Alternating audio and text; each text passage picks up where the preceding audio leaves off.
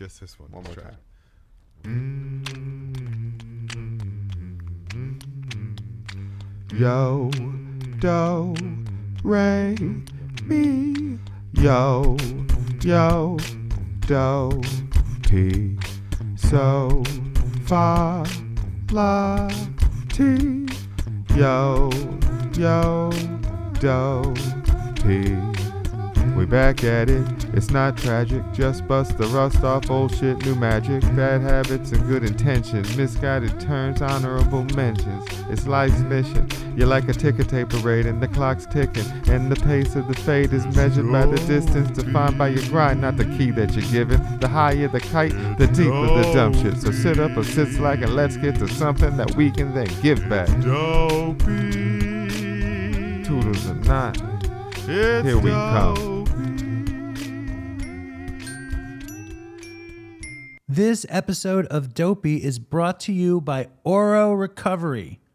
They're created by Bob Forrest. They're located in sunny Southern California.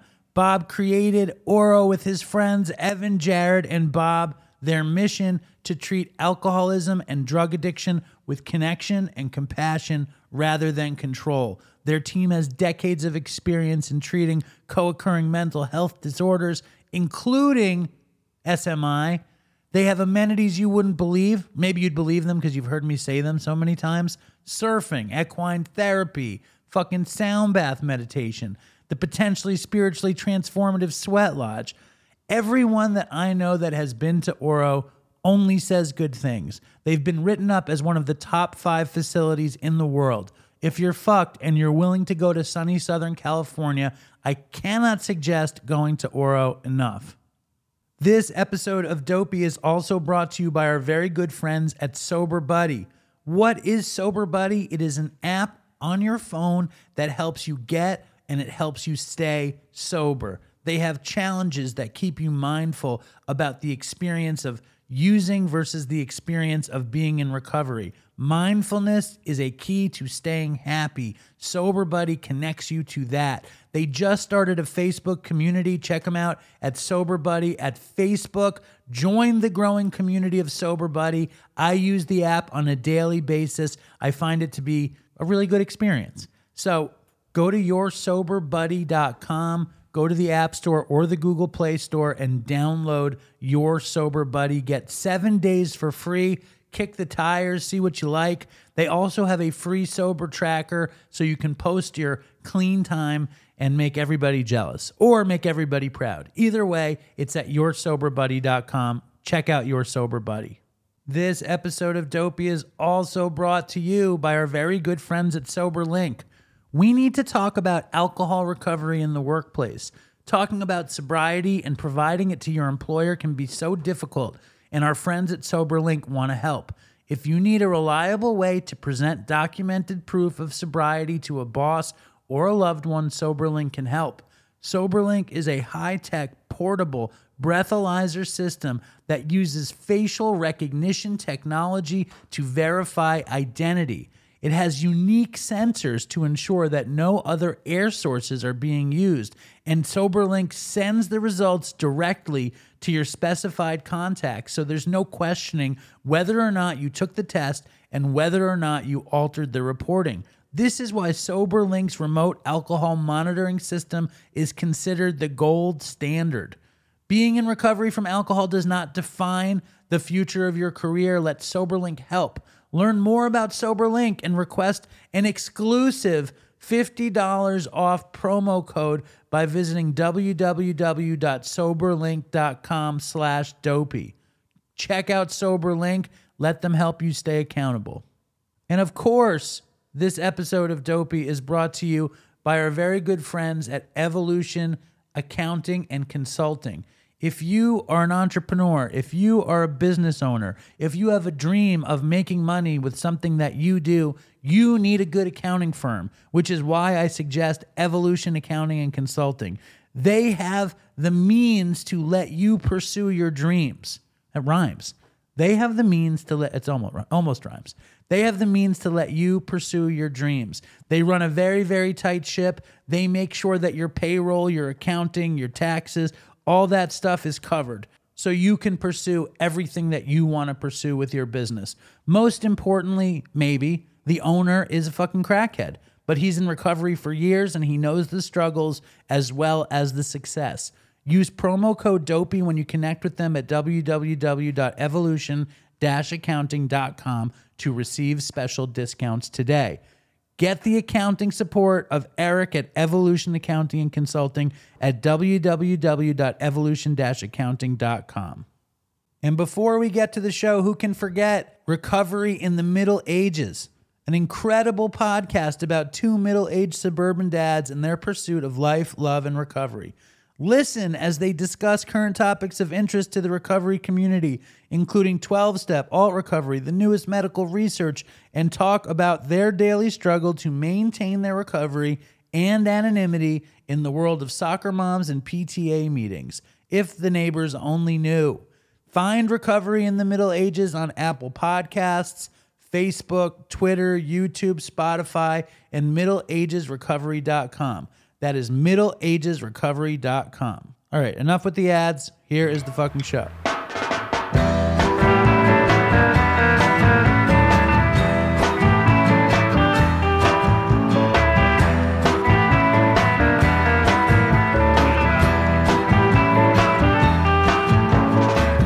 Hello and welcome to Dopey, the podcast on drugs, addiction, and dumb shit. And my name is Dave, and I'm at my father's apartment.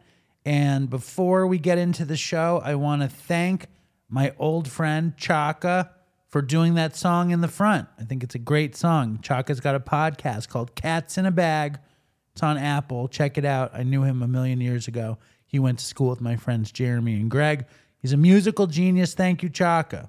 Before we get to all the wonderful news about DopeyCon, because DopeyCon was one of the greatest things I ever got to be involved with. But before we discuss the glories of DopeyCon, I want to just uh, give condolences and a memorial to Molly Haggerty, who was a member of the Dopey Nation, and she died right after DopeyCon, and um, it's grim.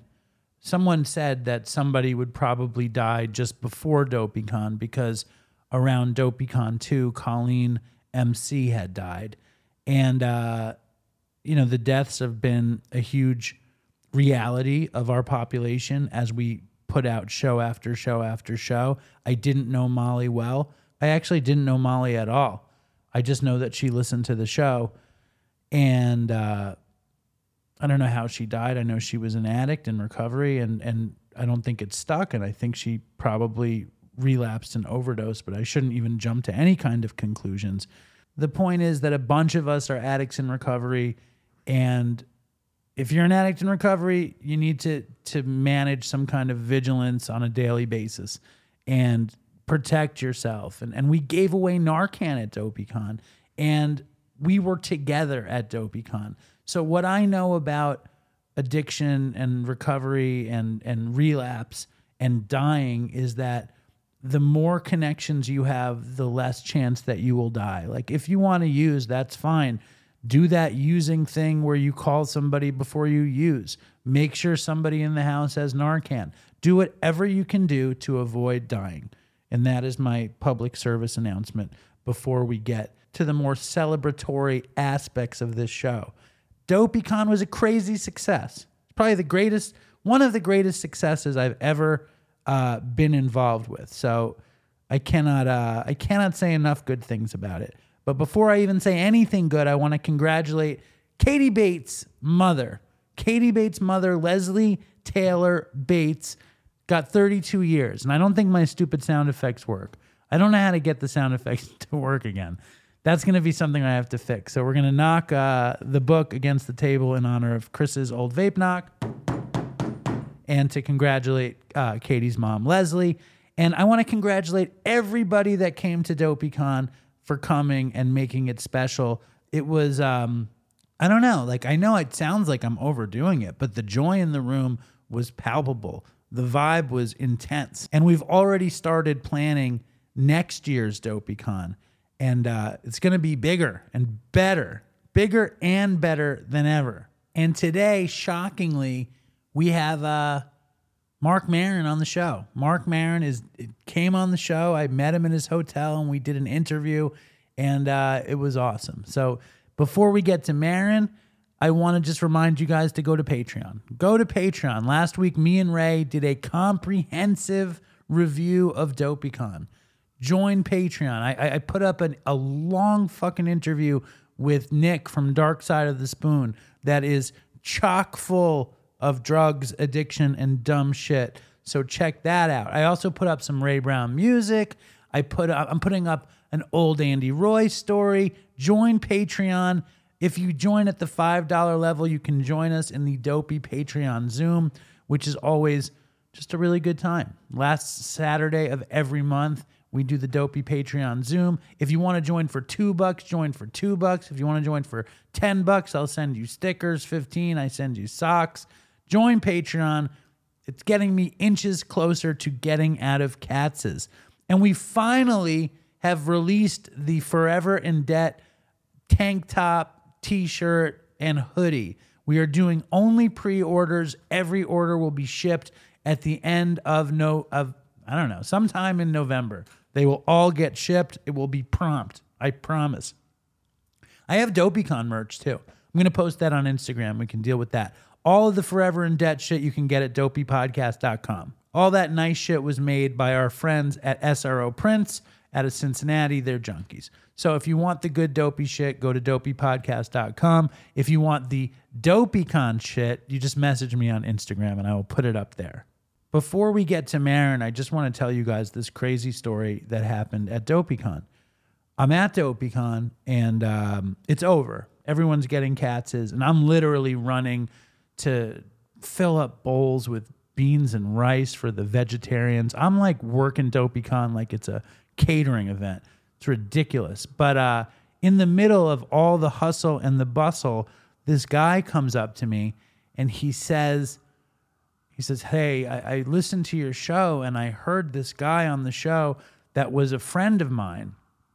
And what he was talking about was uh, Brian Connolly, who you guys might know as Hot Wheels. And, and to anyone that never heard the Hot Wheels story, go back to the history of Dopey. Hot Wheels was an early listener who sent in a voicemail, a, DMT voicemail, and then Chris and I had him on the show. And Hot Wheels was a guy who, on a bet or a dare, dove into a pond that was frozen and broke his neck. And now he's uh, paralyzed. And this guy that I met at DopeyCon pulled him out of the frozen pond. He hadn't talked to Brian in years. And I was like, well, why haven't you called Brian? And he did. And now they're reconnected.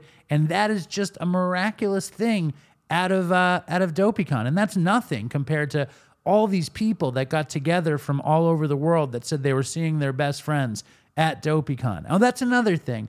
If you want to make cool friends all over the world, you have to check out uh, Dopey Zoom. It's free. It's uh, I think they have 26 meetings a week. It's Zooms.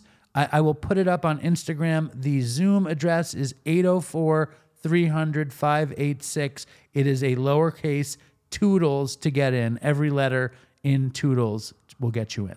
The guys at Katz's were at DopeyCon. They were very impressed with uh with the Dopey Nation, and they were impressed with me, which was great. I had a lot of pride. It was two cutters that I used to. I used to, know, I waited tables at Katz's for a million years, and these guys cut sandwiches for me. And then we would go on events for a million years, and these guys would cut sandwiches for me at the events. And now they cut sandwiches at DopeyCon, and I was ridiculously proud. It's unreal, and the meat was unreal. Which brings me to our new sponsor, Butcher Box.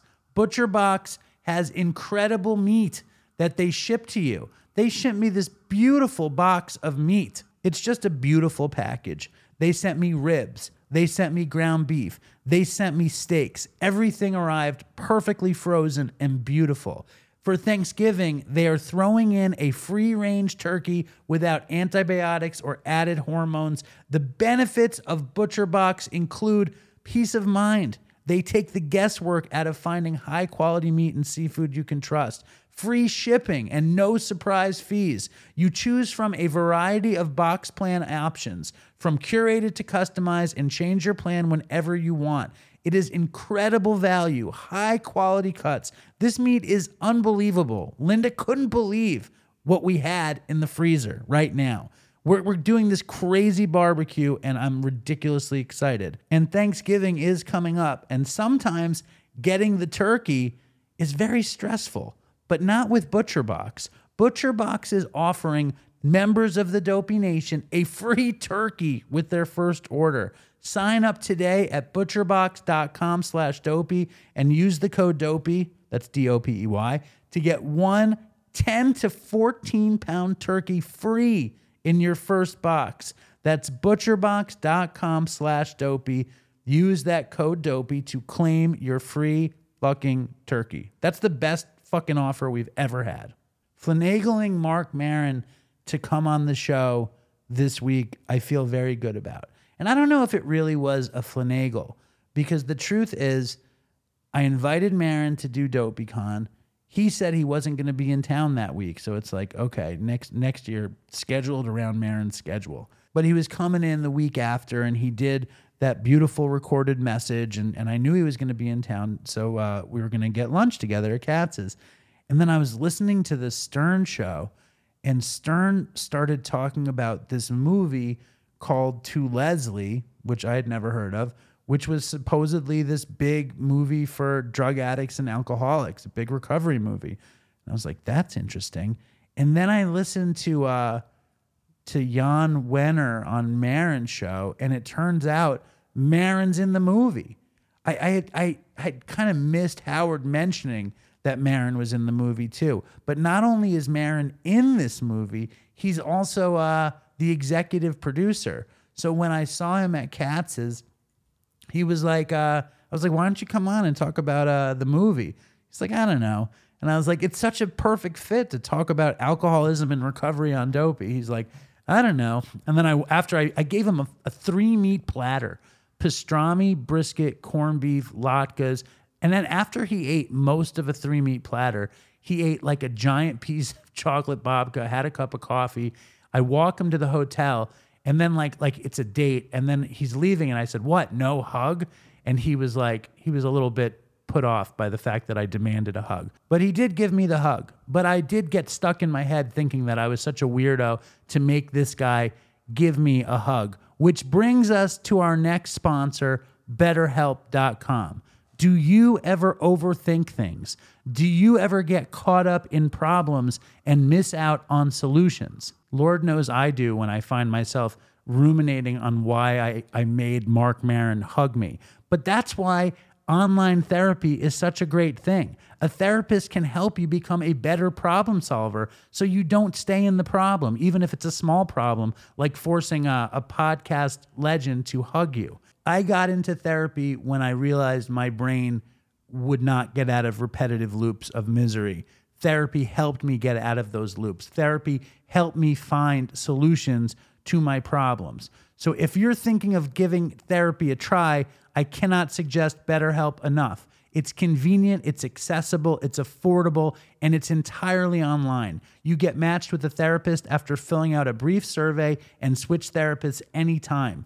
When you want to be a better problem solver, therapy can get you there. Visit betterhelp.com slash dopey podcast today and get 10% off your first month.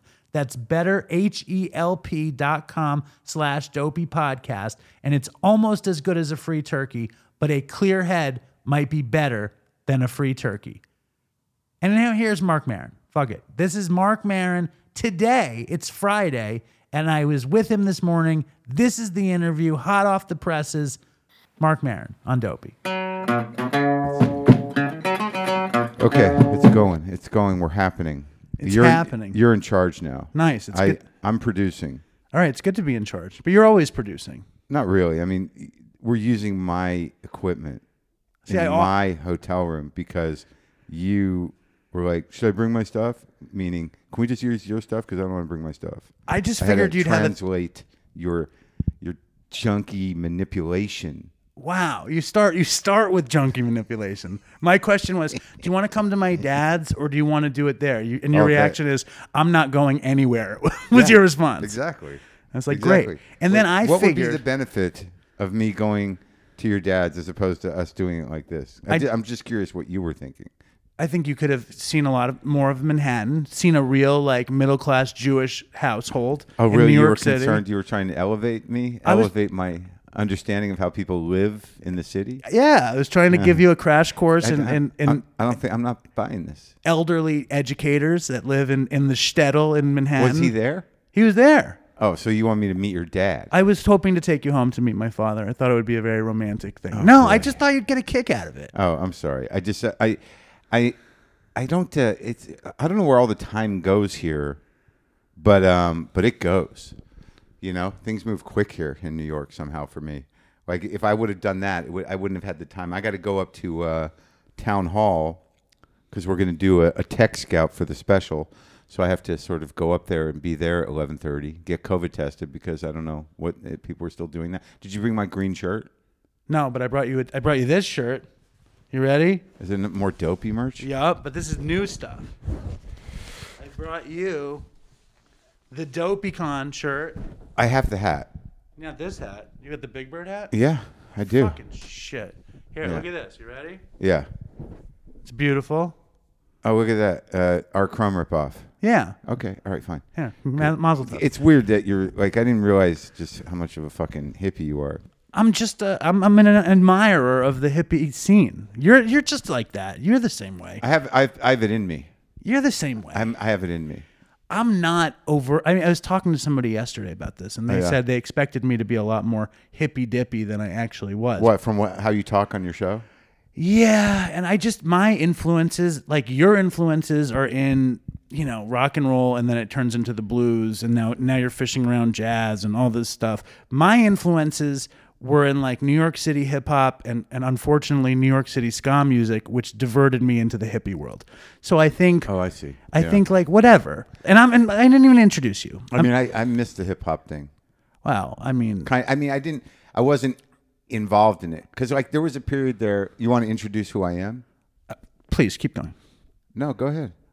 Well, for people who don't know, I had the great fortune of of Marc Maron is here. He's- I'm in Marc Maron's hotel room. He's bartering meat. It's, it's a great fortune of being my meat purveyor. Well, this is a different thing. I, I am a great purveyor of meats for for I Maron. feel, I feel responsible. Like I got to do this podcast once every four years just to keep my meat habit going when I go to New York. No, and I was like, I was like, do you want to get something to eat? And you were like, sure. And I was like, is there any way we can go anywhere besides Katz's? And you're like, absolutely not. Yeah. Yeah, I just was hoping we could go somewhere else. Where? Where would you go? I would go anywhere. I I don't want to go there. I No, I, like to. understand, but but but but that's what we do. There's places I go with other people. It's not my fault you work there, but I mean, I like today. I'm probably going to go to Veselka with Brendan, and I just because that's I, I go there. I sometimes I think like, why? Mogador is the other place. I go to Mogador. I go to Veselka. Sometimes I go to Joe's for a slice. I go to Katz's and Kikleides up on First Avenue. But you you always go to these same places. That's right. You need to go elsewhere. But this is what you know. I'm not here in New York that much, so part of me wants to connect with that shit. Veselka, I would say, has the best chicken soup in Manhattan. Really? You Have you had chicken soup there? I always get the uh, hot borscht, maybe four pierogies boiled, Pierogies, some chicken akasha. soup, the fucking uh, the chicken. Uh, what do you call it? The chicken Kiev? cutlet. No, the chicken the, cutlet chicken they do. the fried chicken cutlet. Very delicious. Sure. But but the chicken soup is like hundred percent best chicken soup you can get no in shit. I've, I never have it. Well, get it, but you're not sick. It's it's good if you're sick. But Mark just What? did this movie Oh. called To Leslie. Weren't we talking about something else before we? No, no, no, no, no. I just want to make it clear how I really got you to come on the show. Because you weren't going to fucking come on the show for me.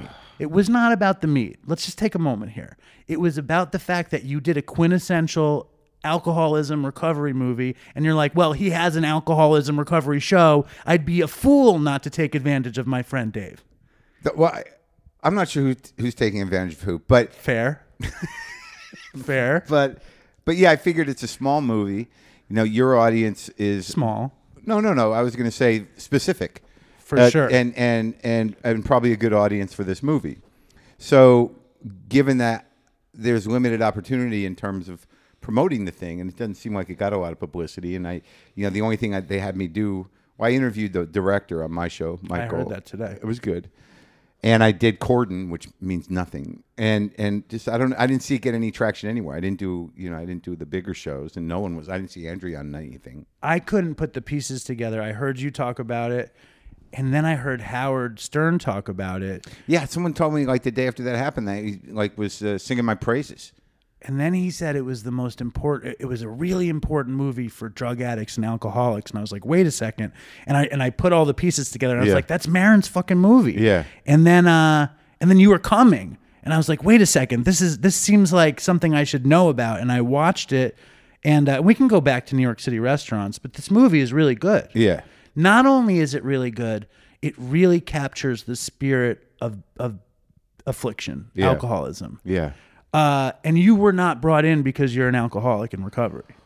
No, no. The director brought me like he kept pestering me, y- you know, in a way. Like this, we we shot that in peak COVID.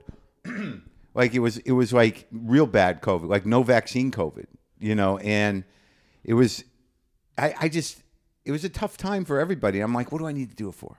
Yeah, even after I read the script, even though I saw it was about an alcoholic and I saw my part in it, I didn't see me in that part for some reason. I'm like, there's other guys that can do this, right? It didn't feel like a Maron esque part to me, which Yeah. is why it was really impressive.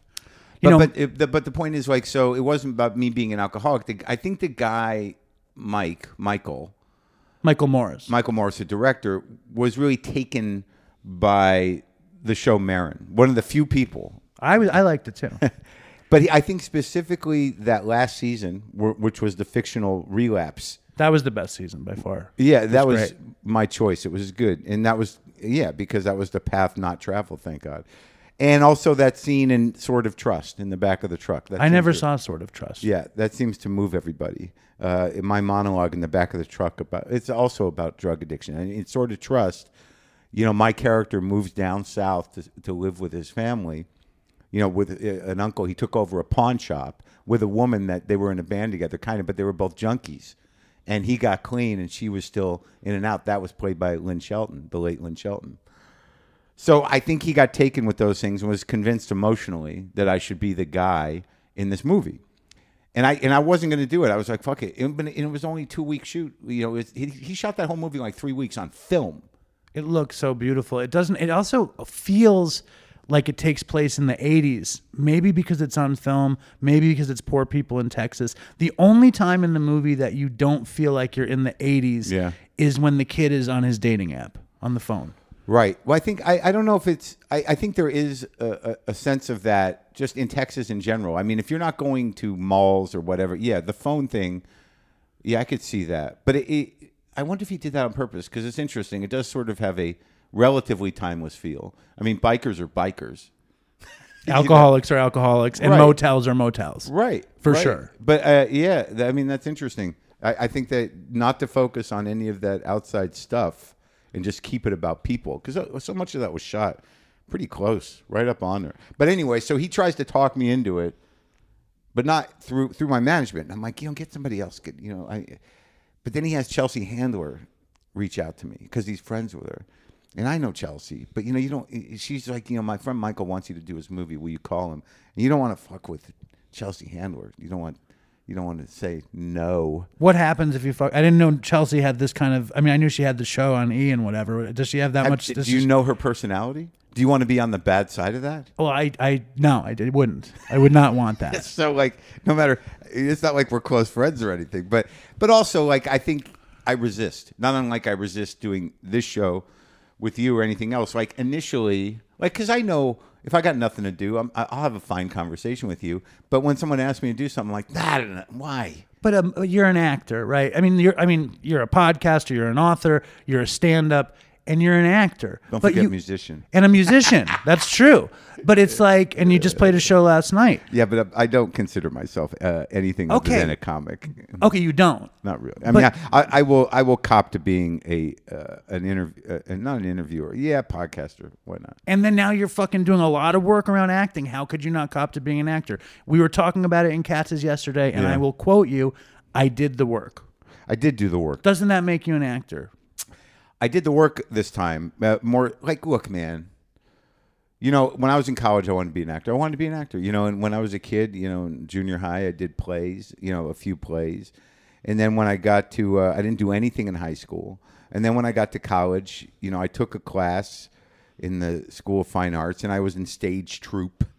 So you know, that was the non-School of Fine Arts acting thing. You know, Right. for, and I did some plays there. And then you know, when I got out of college, uh, you know, it was all comedy all the time. But I took some acting classes in San Francisco. It was always something I wanted to do, but I never, I never lived the life because I can't, I wouldn't be able to hack it. It, it was not, it was a dream, but it became an impractical dream at some point because what I was wasn't. it? the rejection, the fact that other people control your destiny more than you do. I, I think it was really just that, like, I never understood how show business worked, and I knew how comedy worked. I could be like a, a roaming drug addict, alcoholic, and and just do comedy and live life completely on my terms, you know, which was not great, but it wasn't horrible. But when I was in New York, when I was here, when I moved down, I moved after the first rehab. I went to Boston, and then I got a place down here. But it was just that I, you know, all I did was walk around with a notebook and, and you know think about jokes to do that night. But the acting thing,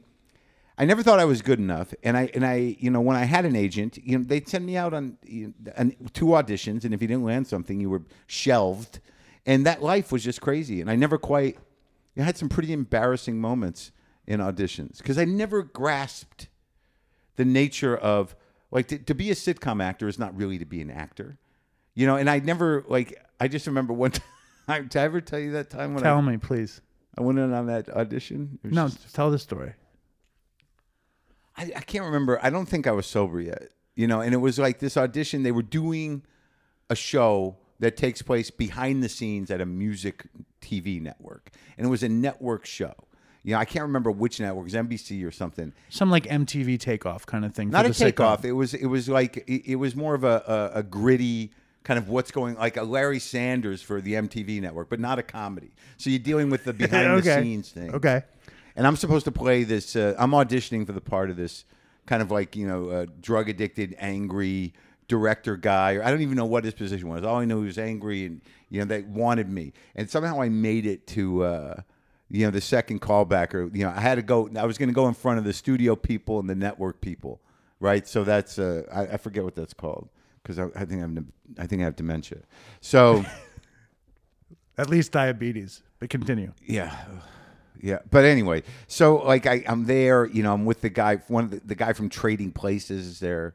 Not Tom Hanks, the other guy. You know, there's actors. You know, Bosom buddies. bosom buddies. Yeah, and uh, there's the actors around, big actors, and I'm always sort of like, what am I doing here? One of these guys. You know, these are the real the guys. big the big co-star from Trading Plate from Bosom Buddies. Right, right, and there, there's a couple other actors there, and they're all kind of picking his his mind about you know auditioning. I'm like, what the fuck am I doing here? You know, so the woman comes up to me before I go into this room in front of this long table. Uh, uh, it was an office, a large office with studio execs, you know, network execs, and you know, and I kind of know the lines. And she's just like, uh, "Look, man, you know, this guy's an angry guy. Just you know, cut loose. You know, like go for it." But I, I don't think I understood exactly that there were limitations, or was, How angry were you supposed to that's be? That's right, Or, or the character. So like I went in. she didn't know how angry you were capable exactly of being, basically. and I just went in there and unloaded a lifetime's worth of anger. you unleashed the Kraken. totally. Yes. And and and I just remember after I did it, there was this look in the room like, can, call security. Yeah, get this guy out of here. you know, that was like that was sort of like that was the end end of the acting for a while. Well, you're. I mean, I didn't see Sword of Trust, but I've seen a lot of stuff you were in, and uh, you play yourself. You played yourself in a lot of things. Like if you go through IMDb, it's a lot of Marc Maron as Marc Maron, and then Those are specials usually. well, also on Maron, on Louis' show, on whatever you play Yeah, yeah, yourself doing a cameo or just whatever. Or when you play Jerry Wexler, you're very Jerry Wexler, Yeah. but there's a lot of Marc Maron in Jerry Wexler, or vice versa. But I, like, name me an actor that doesn't do that. I don't know. I don't know anything about acting. No, but I I'm know just you saying and I that- watch your stuff. But I'm just saying, like, because I I've wrestled with this shit before. It's like, am I doing it all? I mean, people know me too well for for one, right? Because you know I'm a comic. I'm you know I'm on the podcast every week, so there's no way for me to escape Marc Maron. But if I wasn't talking publicly, like if you look, and I'm not comparing myself to movie stars, but most of the guys that you know you see act that are not character actors, you know, you can totally see them.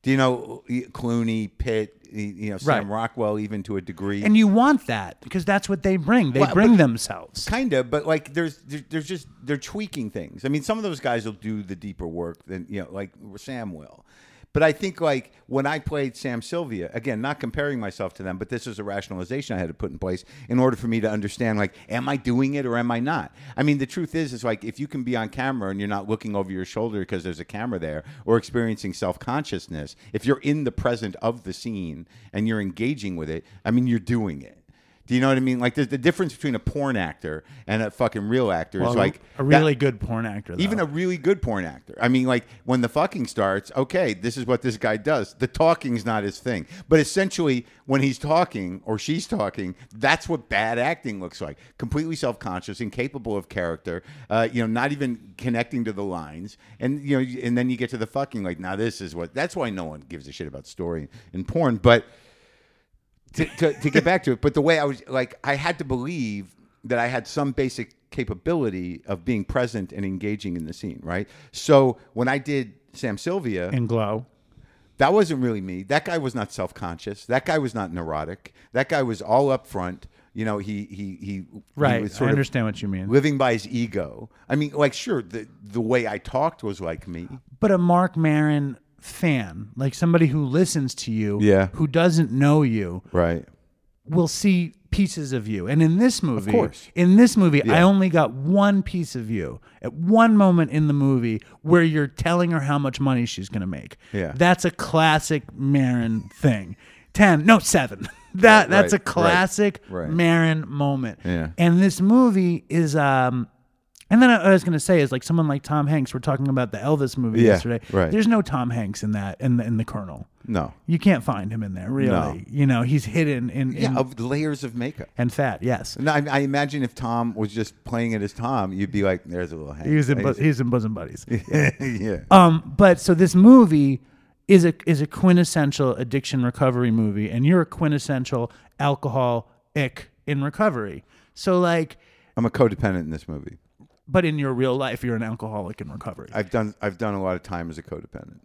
Okay, so you you understand the part, but The worst. how much Codependency is like arguably much worse. break it down uh how you are like i don't want to give away this movie at all but like i wanted to know how much they mine you for the addiction recovery stuff when you're on set when you're a part of it you're the executive producer of this movie That just that's just a credit. But I know, but it's impressive. It's impressive. It's it's it, but you know they I don't know how that all works. You, you know what I mean? It's one of those you know Nobody negoti- knows. Nobody Well, knows how It's a that works. negotiating point. You know, it's like well, you, you know, it's part of like the deal. Like oh, you're only going to pay him that. We give him an, an EP credit. Right. Okay. Sure. Sure.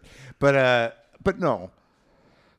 I think the thing was there it wasn't there, there was no talk about my alcoholism really there, there was an interesting conversation yeah, in post production that I'll, I'll get to but when i when i decided to do the part the thing that made it different for me uh, in terms of an actor is because like to be honest with you acting is, is is film acting is tedious.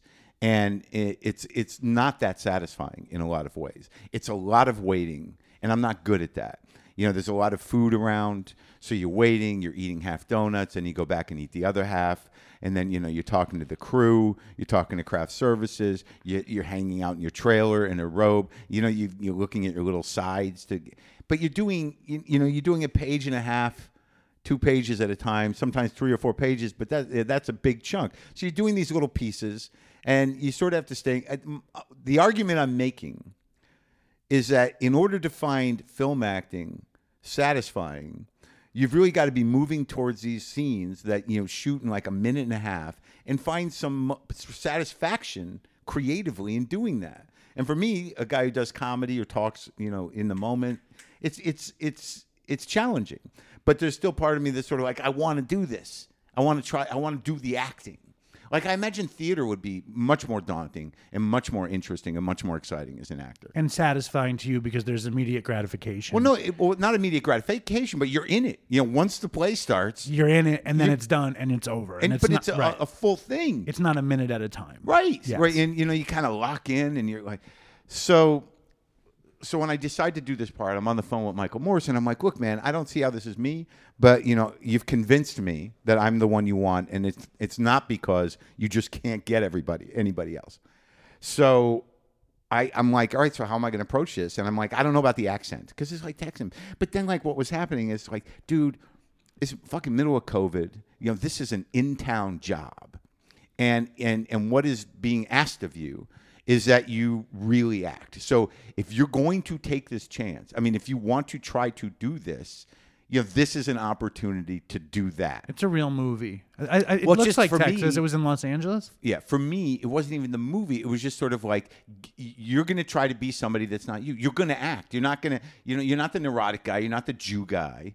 You're not, you know, you're not the angry guy. You're not the cranky dad or or the cranky guy. That this is a total. This is and and I realized in that moment, it's like, well, this is this is it. This is going to be the test. This is going to take a certain amount of courage on my part to somehow not be self conscious about doing a, a, an accent and not be you know self-conscious about sort of like figuring out a way into this guy that really you know isn't you know, i'm going to use my own resources but I, i've got to do the job and i've talked to enough actors and i've done enough acting to try to do the job and not just get away with it right I find that in my experience with you, Yeah. you've had a, a knack for keeping me at arm's length, which is I, I commend you for that. Or having boundaries, right? You, you have I- you, you must be like one of the only people. There's certain people like I like you. I know you get me. I and I know we're Jewish and we connect and you, you know. But I also I've lived a long life and I've met characters like you before. yes.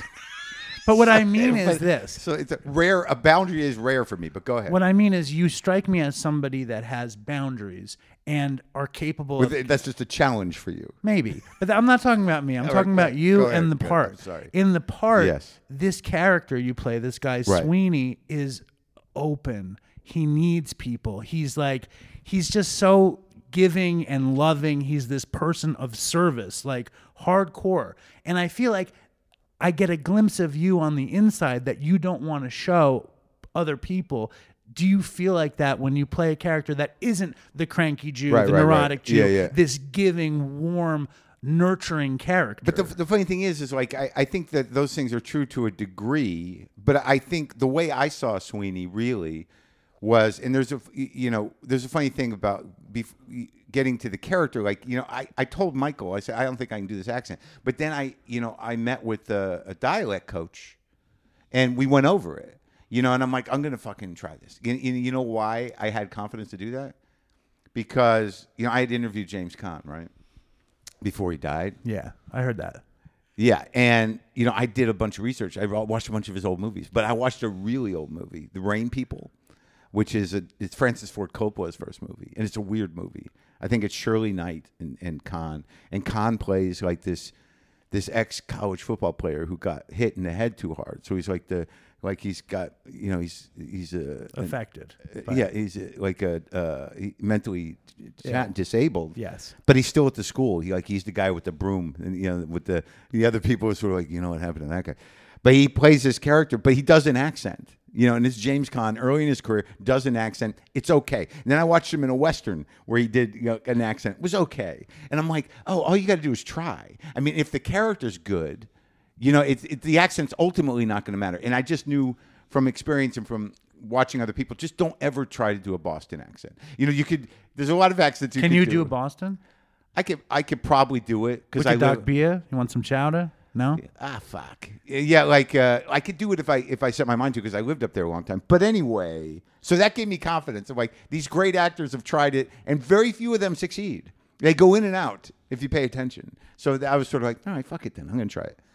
But approaching the emotional sphere of the character, see, I didn't really see him like that. I saw him my the way I went into it was like you know whatever this guy's life was, he ended up here, Right. And and it's not a great place, and you know you know something didn't work out, and he's been humbled. You know he's not bitter, so like he's he's resigned to he's surrendered to his his place in life and and you know and he'd been through a lot with a lot of chaos a lot of different like whatever the hell happened with that guy that broke him that whatever you know uh, negotiations he had to make with himself around alcoholism, around his divorce, you know he you know he somehow in my mind was probably really kind of he probably made a, a real mess of stuff. Like I don't think he handled the end of his marriage well. I'm sure he was an angry guy. I'm sure that you know to be you know left by uh, an alcoholic wife and like you know, I I know what that feels like. So he's on the other side of that, and now he's surrendered. So he's got this, you know, he's he's humbled by life. I didn't see him as this nurturing guy. I saw him as a guy that is completely prone to codependency. And and if you're a codependent person, you have no control over that, especially if you don't fucking work a program. If you don't do an Al-Anon thing and you don't know how to detach, I mean, you're going to lock right in with whatever lunatic comes your way and in automatically interface with them emotionally and you're going to end up exhausted. Now, yeah, of course.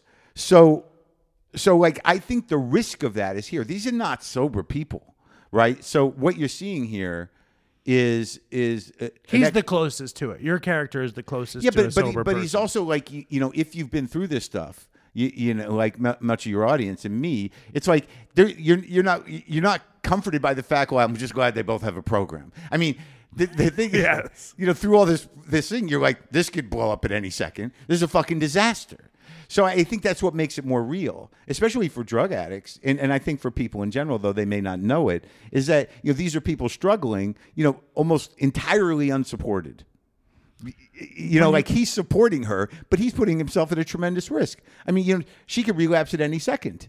You know, the fact that you, you don't play that out, Right. You know, and you feel like it's coming all the whole way through. of course. When when there's a scene that I'm going to give away where where she's kicking, she's she's withdrawing from alcohol. Yeah. And you decide you're going to plant yourself. Your character Sweeney decides he's going to plant himself in the hotel room. Yeah. And prevent her from leaving, which she asks him to do. Yeah. I'm watching it and I'm like, have you ever been in that situation on either side? Have you ever had someone who kept you in the hotel room, or have you ever kept somebody in the hotel room, or house, or apartment?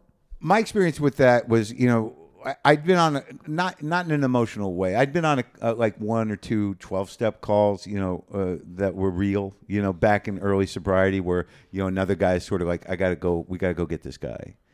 You know, so and it was scary. It's scary. You know, I remember one 12 step call where I went out with this guy Tim to out to the desert, you know, to to pick up I don't know if it was a sponsee or whatever, but the you know, we get there to take this guy to rehab. And you're supposed to go, you got to go with two because the risk of relapse, right? So there's two of us, and I'm not. I'm pretty sober. I think a couple few years. Right. Uh, the risk wasn't that I was going to use, but you get to this fucking place where this guy's whacked on meth or crack or whatever, and there's a, a roommate there, and they're fighting. He's got blood on his head, and you're like, "What the fuck is happening? How are we going to get this guy in the car?" How did you do it? Well, he knew it was coming, and he knew it was right. So in the middle of all the chaos, you know, it's sort of like we're we're going. He's like, well, I just got. Let me just get my, you know, like it's like, all right. So, so we did it. I mean, we got him to the place, but it was horrendously frightening and weird to have a guy, you know, still high on those kind of drugs. Yes. You know, trying to get him over to this, you know, rehab, but. So I had some experience with that, and I and I've had experience with you know certainly living with active you know drug users. What about at yourself? Were you ever in a situation where you tried to kick something and you had somebody stay with you and you were like, please try not to let me leave? No, I've been in that situation a, a number of Yeah. times. And I, I like went to someone's house in, in Mount Vernon and I was like, I'm kicking dope. I'm not, I'm not leaving. yeah, I, the dope thing I can't like. You see, it's hard for me to imagine it because every time that I've gotten sober, like I, I was depleted. Like you know, my you, you know my commitment wasn't as physical as as dope is. So it was either blow or booze or what you know. But well, her usually- commitment to booze really felt like a junkie, dope. A no, junkie. no, that's bad detox. alcohol. Yeah. bad alcoholism. You know where you you know you, you're shaking and you know and like she probably Could have died. That's right. Uh, you know if that was you know on the left, there was somebody in recovery in this movie. Get her some phenobarbital exactly. quick. Yeah. Well, get her to she's a gonna seize. Right. Right. Yes. Get her on you know Valium or whatever it takes. Uh, yeah. So that was that was interesting because you know you're framing this as a recovery movie, but it's more of a a, a sort of raw you know struggle with with trying to kick without help in a way other than this codependent guy who like falls in love with her almost immediately. Yeah, homeless. He's Yeah. like, that's that's mine. That's Yeah. the one for me. Yeah, yeah. That's there, my like, dream. Yeah. wandering around by the dumpster Yeah. with a pink suitcase. it's, yeah. the, it's the best. And it's like, and I, I, I can, you know, I, I, I love that part. It's like, oh boy. And you hear your, I, I wonder if he had us hear your voice. So people are like, it's Maron. Oh, I don't know. I don't think so. I always suspect that. Like, you know, they're just involving me, so I'll help promote it. But like, why would a guy give me his movie? I don't mean that. I mean, movie. in the movie, Yeah. you hear your voice Yeah. for like 10 seconds before you see you. Oh yeah. And it's like, and if you're a listener, Yeah. like there's oh Maron. yeah. I don't think so. I think that like you know, I don't think he was that specifically focused on me. I think that the task at hand was to shoot a movie on film, you know, inside of three weeks, and in it's like a lot of things had to keep had to work. So you know, I did. I showed up ready to work. You know, in that COVID environment, and you know, I had a I had a piece of paper with my phonetic sort of uh, translations of how to talk uh, Texan, and I was making choices around the parts. And that was the, the other thing is that in terms of doing the job, once I locked into the guy and realized that this guy's he's a humbled guy. You know, he's not angry. He's not. You know, he's been through everything. And you know he wants to help this person, but it's mixed up with emotions too, like because he couldn't help the last person, and and that really blew up in his face. But you know he can't help but you know try to help this type of person and and have feelings for that person. And i have that. I went through severe codependency with in well into sobriety that got me into al-anon rooms. It got me into slaw rooms. Like i could not i didn't i had no idea what it was because when i was when i first got sober with Mishna, I mean, we used to go to double winner meetings, and she had a very was very uh, more educated and informed about how recovery worked. Because you know, she was desperate, I think, when she got in and young, but she completely understood Al-Anon. To me, it was just sort of like we're going to double winner meeting, which means there's going to be Al-Anons in there, and we're like, you know, predators. You know, like we're the wolves. You know, the we're the enemy. You know, if you're in a room with an Al-Anon, they're just looking at you like you you did this to me. Right. You're why I'm here. And I You're also the prize pig, though. At the same time, you're Sure. you're what they want. I know, I You know exactly. Yeah. But it was like I didn't understand the nature of the disease hmm. of codependency until I fucking hit the wall, like w- years into sobriety, like the- you know, less than a decade ago with the with that woman that I dated with, who like I was, I, I just nobody said anything, but she was an active user. She, you know, What had- was she using? well she would she would drink and she smoked weed every day but but she was you know had mental problems but i just found her to be you know very exciting there was a lot of drama and like I'm, but like I, I I got us into couples therapy because I wanted her to get better. Like I thought I was fine. Right. Yeah, I was letting her smoke weed in my house all day long. Right. You And, know, and you're in recovery. Totally. Right. But I like, and I couldn't see my own codependence. And when I finally extricated myself from it, I had to go to fucking Al-Anon meetings to get Al-Anon support, so I wouldn't engage with her. Like I had to literally call other people when I was about to call her because I, I couldn't keep the boundary. Because she was the substance in the end. Totally. Amazing.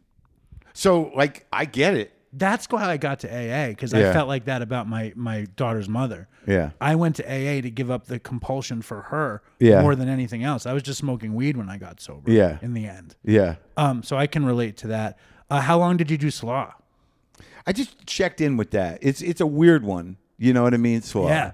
I got a kick out of that place. It's like graduate level codependency stuff. It's serious business over there. Yeah, you know, because it's like one of those things where you know you have to determine. Oh your- yeah, your, bottom, line. It's crazy. It's crazy. And I don't want to, you know, I don't want to tell anybody that anything at Slaw isn't great. If you get something good out of Slaw, Well, it's just a, it's just like you. it really comes down to like, do you want to ruin jerking off for yourself? I, it's like I haven't jerked off for, for a month. I haven't had sex with a French prostitute for six years. I haven't, you know, it's like it's great because the the play by play for a voyeur go to Slaw. Yeah. If you want to get some real, I mean, that's not right. I That's shouldn't say. uh, that. well, I shouldn't Yeah, say. yeah. Don't don't uh, don't uh, diminish the safety of the rooms. I yeah. want I want to ask you something very serious. But I learned something there. I did learn about sexualizing and objectifying, and you know, you know, getting onto yourself around that kind of stuff. But I, I didn't stick in that program. I mean, Al-Anon was helpful. I what I would really like to do is go to some ACOA meetings. They seem to be the one. I got to do something. ACLA. ACOA, adult adult children of alcoholics. I didn't know your parents were alcoholics. My dad's a manic depressive. My mother has eating disorders. I mean, you know, it's not they it's weren't close enough. Well, yeah, I mean the issues are going to be the same. Right. That, that erratic kind of like you know non-love, needy, uh, emotionally kind of explosive. It's all there. So you're looking for a new spot to go because you're not enjoying the old spot. No, I, every time I go to AA, I, I- you know, I get moved and I get into the narrative and stuff. And but I, maybe mistakenly, I, I don't think I'm at a high risk for using. But there are components of my isms that you know I, I could tweak a little bit that I, I think are they're not deeper than AA, but the conversation is more around you know family stuff than than it is around the actual using. Do you sponsor anybody? No, You should. You should. I know, I I, I- I know, but I like I For again- you, for you, not for them. I know, but the boundary thing gets a little weird, Right. and because I'm a, a, a, a sort of a low level public personality, it up. I don't know what their intentions No, are. I get it. I get it. I'm just whatever. Who cares? Uh, one last thing about the movie. Yeah, well, we can talk about the yeah the movie. I have one more question, and it's just a very powerful moment at the end where she's at the bar, Right. and she says to the guy, "There's some beautiful man at the bar," and she says to the man, uh, "Just tell me I ain't a piece of shit." Yeah. And then and a tear, like it's very, Yeah. but like, is it how connected to that line are you? Just needing someone to tell you you're, I mean, like, or when you were in active addiction, Yeah. tell me I ain't a piece of shit. For some reason, I haven't been that in that, I've been okay for a little while and I don't Yeah, feel that yeah. badly about myself, Yeah. but I felt that line. Tell, and I feel like it really is the story of addiction. Tell me I ain't a piece of shit. Well, you know, it's you know, I think that when you have that brain for whatever reason you have it where you know, you're whatever sort of voice of self-parenting you put in your head Right. Uh, is constantly telling you you're not good enough or you're that you know you're a bad person or you know or you know or you lock into you know things that you fucked up and you hang on to that. You know i don't know. I still wrestle with all that shit. And you know and uh you know it comes and goes. I mean sometimes i i feel pretty good about my work. I feel see like i can feel good about like the like you, you know i'm not a great musician but last night i played well but here's what's going on at the, uh, on the other side of that if anything's going good in my life i'm only like you know two thoughts away From the bad part. yeah well i'll find it Right. like you know hey everything's great and then my brain's sort of like yeah but why don't we This like go through the files Right, right. What? Let's really look at what happened. I don't here. have a lot of future dread, but it's sort of like you know, but you fucked this up, or like you know, but this isn't great, or you know, is you how was it's well, I guess it's future in a little bit. But I start to worry, I start to freak out, I start to you know terrorize myself with shit, and yeah, that comes and goes, and it's a real fucking drag. Now, did you play harmonica at the show last night? I did a little. That's awesome. I saw the the D harp sitting out there. Yeah, I didn't. I'm not a great harp player. I'm an I'm an okay blues guitar player. Uh, I can I can I can play a few notes with feeling on the harp, but I don't have a lot of control over it. But I, can you. fake it. I hear you. I, I, I- it's one of my great regrets is that I didn't try harder. When I was a kid, I played harmonica, Yeah. and I got to a place where I couldn't break through that place. Yeah. but it was good enough. It was kind of like the the Mick Jagger feeling. Right. Well, yeah, but that's the problem with I guess maybe guys like us or whatever. It's like you, you know you just want to be you know good enough to where you know you can kind of like that you get right to the precipice of you know I could really do this, and then you stop. Right. Because Like- it's good enough that you can do it. The idea that you can do it is Yeah, good enough. But even. that's like well once you practice, don't you get actually do it? Right. Right. Like Béla Fleck. Well, yeah. Right. Yeah, but you've really got to nerd out on shit. You know, like for me, I like to play guitar. It's meditative. I'll play a little harp. I, I don't play a lot of harp. I can, I can just, I picked it up years ago and, you know, I can pick it up. But I play guitar pretty, pretty frequently. You, you know, but like I'm just, I'm at this place where it's like, I, I know I can learn new things, but I got to sit and practice for two hours. Do you play every day? Yeah, kind of. I mean, you know, because I play on the show twice a week, certainly at the end of the show, my show, just dick around. But like, I'm, I've definitely hit a wall. So like, and I'm playing last night. I'm playing with a genius, this guy Adam Minkoff and Jimmy Vivino. But Minkoff's one of these guys. He's a, he can play anything, you know. And I'm like, you know, uh, he's just a savant guy, you know. But those kind of guys, they fucking practice. Right. You, you, you know, you've got to you know turn yourself inside out. I think it's great though that the greats practice so much. Like like if you ever read about Jerry Garcia, Jerry Garcia played every day. You know, when the Dead tour was over, he would contact the booker and he'd say, "Book me on Jerry tour," and he'd be like, "Dude, why am, are you doing another tour?" And Jerry said, "I heard this quote the other day. Yeah. Jer- Jerry said, I pick up the guitar every day. I want to get paid for it."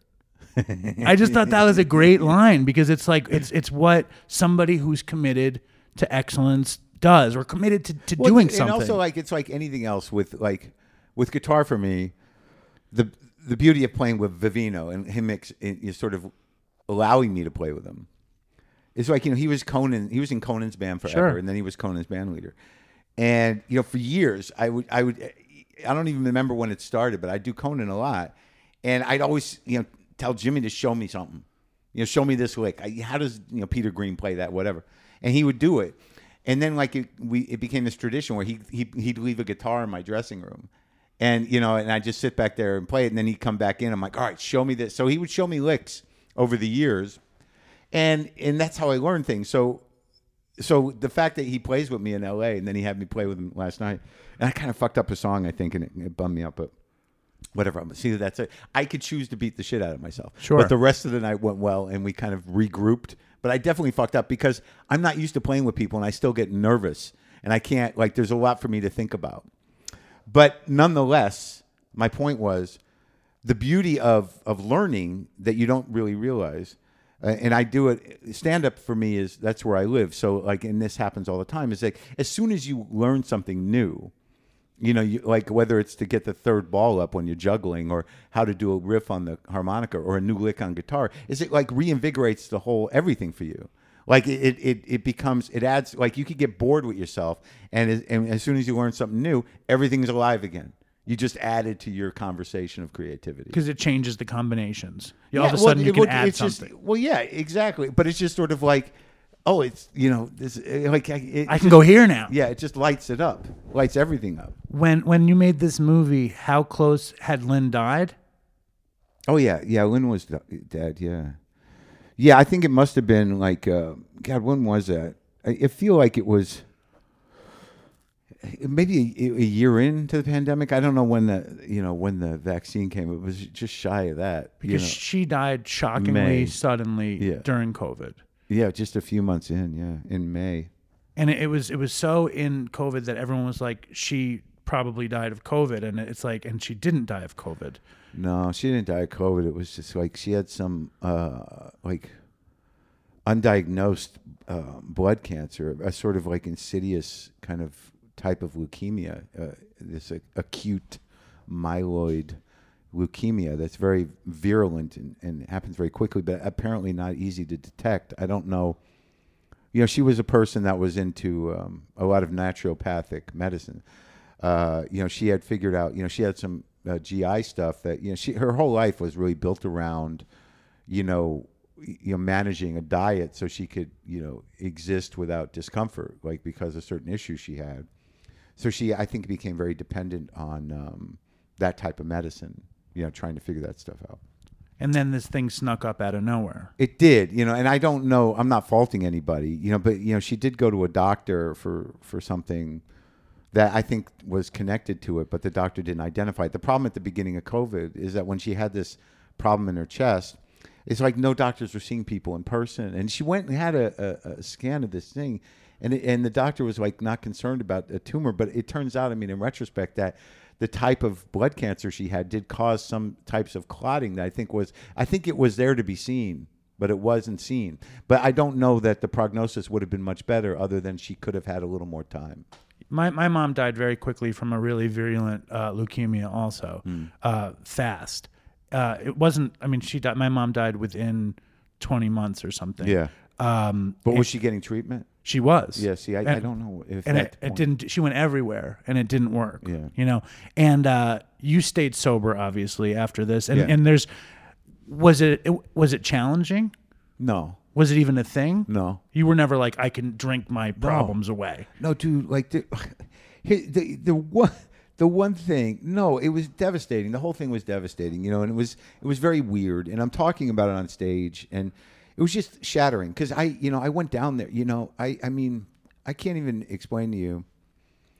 Uh, you, you know, because I'm trying to frame it on stage about grief and about PTSD and about you know death is that you know it's something that happens i mean you certainly know people who live in active addiction or, or have been in active you know you, you you know you see people drop you know but i don't know that people know how to talk about it i don't know how that they know how to talk about grief I, and I, I don't know i think we're all afraid of the conversation and afraid of the realization right but the point is like I didn't think about using, and and you know, I got the day that she died. You know that horrible day when someone you love is in the hospital fighting for their life, and at some point you realize it's not going to go the right way. This doctor said I could go, come down and see her, you know, and I'm like, "What are you talking about?" He's like, "Well, because COVID, no one's in the hospitals." He says, "Well, look, you know, I said, "Do people do that?" He's like, "I don't know what people do, but if you want to come see her, you, you know, I can make that happen. We're going to take her off the machines, and she'll probably be gone. But if you want to come down," and I'm like, "I didn't even know what to do," and I'm like, "You know, I'm going to call eleven people to see what I should do. I don't know what I should do." And I was like leveled, you know. And you're, I'm, but I ultimately, after talking to people, I said, "All right, I'll, I'll go." And I went down there to the ICU, and he was like, "Look, you, I got to tell you, we can't really clean up much because uh, the coroner has to sign off on her." and I'm like, you know, you're not really selling this, you know. so like, but he said it'll be all right because they, you know, they were trying. You know, there was a lot of surgery during the day, but I went down there, dude. I drove down there like in complete shattered shock, you know, beside myself, uh, and you know, and went to the ICU and spent time with her uh, after she'd gone. You weren't going to get an upper, another opportunity to be with her. You had to do it. I mean, that's the way. I mean, if you didn't know, do it, you would go through the files and be like, "Why didn't I do that?" Well, that's what that's what Michaela Watkins said. You know, I guess, but it was it's devastating. You know, because it's not like you know. First of all, Jews don't do open casket, and she was going to ultimately get cremated. But that you know how long it took is a whole other uh, thing. But but uh, yeah, I, I I think I, I but I'll never be able to get that out of my head, and it was not it was not great. No, I, I understand. I had to identify my mother's body, and when after Chris died, they did have an open casket, and I can't get that out of my head. It's it's bizarre, and it's and it's devastating, and and doing comedy But in isn't that grief. part of it though? And a weird thing. none of us are gonna live forever. We're all it's we're But there all, is a closure to it, and there is sort of something you should be because like the other time when people died in the house and stuff, you know, like you know, you you kind of you know they're gone. out. They're not just they're not just Yeah, not you around. You've yeah, seen and them. You did everything you could. You were there with them, but I, I wasn't there with her, and that was the sad thing. It's a rough day. But the point about using is that what I was going to say is that like you know one thing that Mish always you know would say to me at the early sobriety was like you know was that you know the first step is the only one you have to work perfectly. So you know in order to to accept powerlessness, you Right. really have to know in your guts that that nothing's going to change if you have a drink. And if you have a drink, you you sacrifice any sort of you you you- you're not going to it's it, you're going to it's over. And you don't know where your life is going to go. You know, so like I really know in my heart that there's nothing eh, that one drink is going to do. That's the other thing. It's like one drink. What are you going to do? It's a joke. Like, it's Yeah. ridiculous. Like you know, so eh, whatever happens, no matter what happens, you're you're like, fuck it, I'm going to drink. And like, well, good luck with that. How is that going to help anything? You know, uh, what, what about tomorrow? What about the next day? I mean, like when you drink and you're an alcoholic or a drug user, then you're committing your life to it. That the second you do it, that your whole life, that's it. You've just recommitted, and it's not going to help. So I know that. And that's the whole point. Yeah. If it wasn't the point, we wouldn't be doing it. You know what I mean? If there was a way to use and have a good time and have a nice life and put it down, I wouldn't. I wouldn't necessarily be sober right now. You know what I mean? Um, how about being a, a podcaster, a comedian, somebody that needs to generate good feelings, comedy, laughs when you're in dire straits, total grief, misery, I'm, I'm but I'm like I, I think all of my stuff was fueled out of uh, misery, some way or another. I don't know if it's misery, but but a a, a, a drive for understanding, self relief.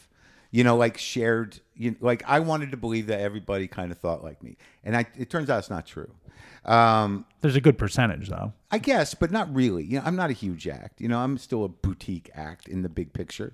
But but but the truth is, like when I was working across the street here at Luna Lounge, yeah, I would go in there and just riff on you know just bitterness and this and that, and, and I assuming that everybody was at least very close to feeling that, but they they're not. So then at some point I tweaked it. and I'm like, all right, you can laugh at me. We don't all have to. You can laugh at the bitter Jew. Sure. Yes.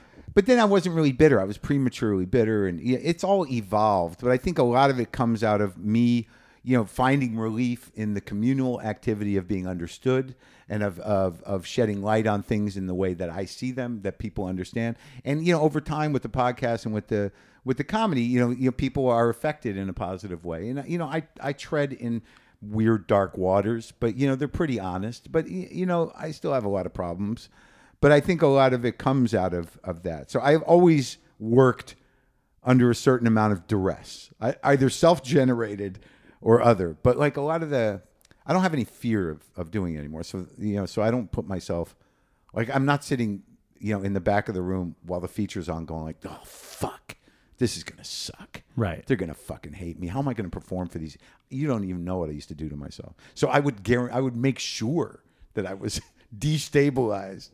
Totally. But the thing I want to tell you about the movie, which was really kind of interesting because it was an interesting decision, was that like I think that in real life, the woman that this is based on, because this is this is the kid's story, you know the The son. yeah it, he that the guy that that that that character is based on wrote this thing about really? his mother. Okay. It's a very personal story. Yeah. Now, I, I don't, and, and it's like obviously it's fictionalized, but I don't think that that in real life the character that Leslie is based on stayed sober, right? That's So- the big question, right? of course, but but you know there was a, a conversation about the ending, you know, which was you know should when she takes that flask at the end, there was a conversation about you know should she drink, you know, and and Michael was calling people, and that was when the recovery thing came into place, you know, it came into play, like like he was trying to get opinions on this, and you know, and I said to him, I said, well, as a sober person, if she does that, it's over.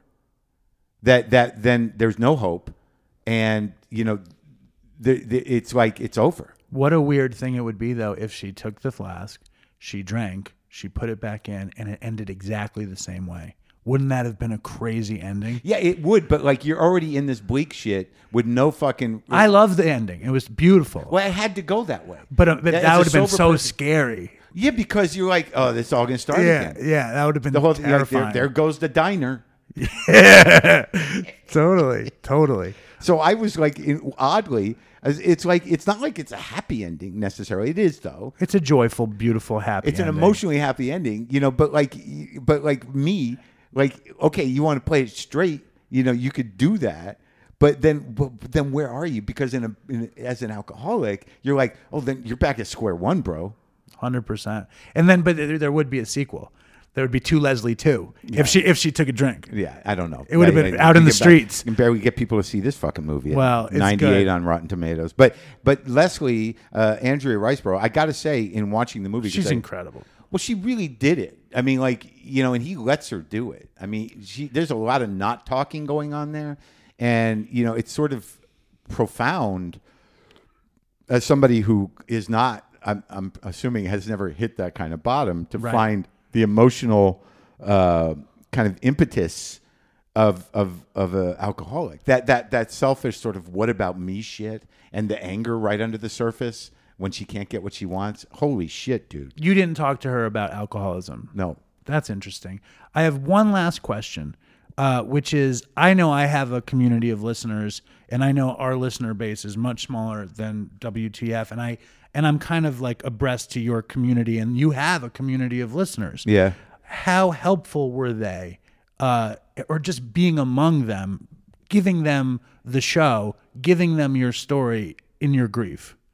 How how helpful was it to have that? It was like all of that was pretty important, you know, in the sense that, you know, because it was COVID and, you know, she passed and, you know, my brother came out immediately, you know, and, and we just, there was a lot of shit that had to be done, you know, like I chose, like, you know, she was basically living with me during COVID and there was just like so many supplements, so much clothing, so much of her stuff. It's just, you know, and then, you know, she had just moved, you know, to LA and there was a, and she didn't had, didn't even really live in the new place yet. And all her stuff was there. So there's all this stuff to deal with. And her family, I don't know her family.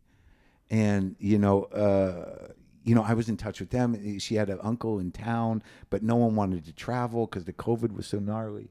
It was just like it was a lot. So the truth is, is when it happened, you know, they had it was in the variety, it was in the trades, you know, and it was in the times, and everybody from my community reached out to me. You know, she was incredibly well loved. she and was, but you know, but like you know, guys like uh, you know, just like guys you wouldn't have anticipated, like comics coming out, you know, like sending me food, coming over, checking in, Jeff Ross, you know, like all, all of them. Jay Leno fucking called me. I don't know Jay Leno, nice. you know, That's- just to say I'm sorry, you know. So That's very beautiful. It was something, dude. And yeah, and then of course, yeah, the outpouring from fans was like, uh, oh, it was definitely comforting, and I was fortunate in that because I chose, you know, in my grief, it was difficult because you know she, I think she died on a Saturday, and you know we've never missed a show. So like, am I going? Because if I'm the guy that does what I do and I and I show up for that shit, you know, uh, every show, no matter what I'm feeling, are we going to do a show on Monday? And Brendan was like, dude, you know, this is, you know, I wouldn't wish this on anybody, and it's the worst thing that can happen to a guy. So you don't have to do anything. We don't have to do a show for a month. I don't give a shit. But you did it. I did do it that Monday, and I and I've I've not listened to it, but it was it must have been horrendous. Well, that It was- so raw and fucked up. And then we ran the then we ran the interview with Lynn right after it, but it, I was in it. I mean, that was like two days after, and it was like that was looking back on it. it, it I, I I look, I've done shit in in a, in a state that it probably would have been better to wait. Like I did a one man show in the basement of the Bleecker Theater based on my divorce when I was still in the middle of it. It Right. was not funny. I can't can't imagine it was funny. It was it was you know engaging, but I felt the decision I made was like this is grief. This is what it is. This is what it looks like. This is what it sounds like. You know, I'm in it and I have no control over it. So just you know, fucking do it. Show it. And I think that was hopeful to me and to people. Well, when when my when Chris died, Yeah. we did the show two days later Yeah. with the woman that found his body, Ugh. and it was Were cry- everybody crying? I don't think either neither of us were crying. We were What's like, the matter with you? Are you dead inside? yeah, so two sociopaths. No, I think we were just I think we were just sick. You know what I mean? Sick, numb with grief. Uh, but I think you also had told me when we met, put up, you know, you, you put up the show every week. You know what I mean? And I and I know that when I listen to you on your show, you talk to the audience, and the audience feels like you're talking to them. Each of them feels like you're talking to them. Hmm. Yeah. And and I That, think that that has its pluses and minuses. obviously Yeah. because i have i have not the same thing but a similar thing and i Mm-hmm. hear from a lot of people and i know that when i'm going it's weird if i'm going through something and somebody i don't really know knows that yeah. But i know there's also something comforting about it especially when it's something as catastrophic as as I, Lynn you know, I was fortunate, you know, that there was, eh, but it's. It, I also have to see it as reciprocity. Like I'm fortunate in that, like, yeah, sure, not everybody gets hundreds and hundreds of emails, you know, when when when a tragedy happens to them, you know, to feel supported. But but and, and I appreciate that, but it's not. I wasn't really gunning for that, but it was something that was kind of beautiful. But I also know that there's a reciprocity to me sharing it. That like ultimately, you, you know, what's more almost uh, you know humbling and and and interesting, not interesting. But emotional for me is that when somebody says, "Look, you know, I was going, you know, somebody, I lost somebody, and you know, and that fucking helped me." it's service you're doing That's service right. So you asked me if I sponsor people, hundreds. Okay, take take it easy. Listen, I wanted to ask you about ketamine and psychedelics, but I think we, we've we've Not on board. We've crossed the threshold. Not on board. Not even if you're No. if you're whatever No. depressed. No. you know, not a couple microdose No. tablets of No. nothing. No. why not? I don't know. I guess I'm old school. All right, fair enough. Thanks, Marc. Thanks.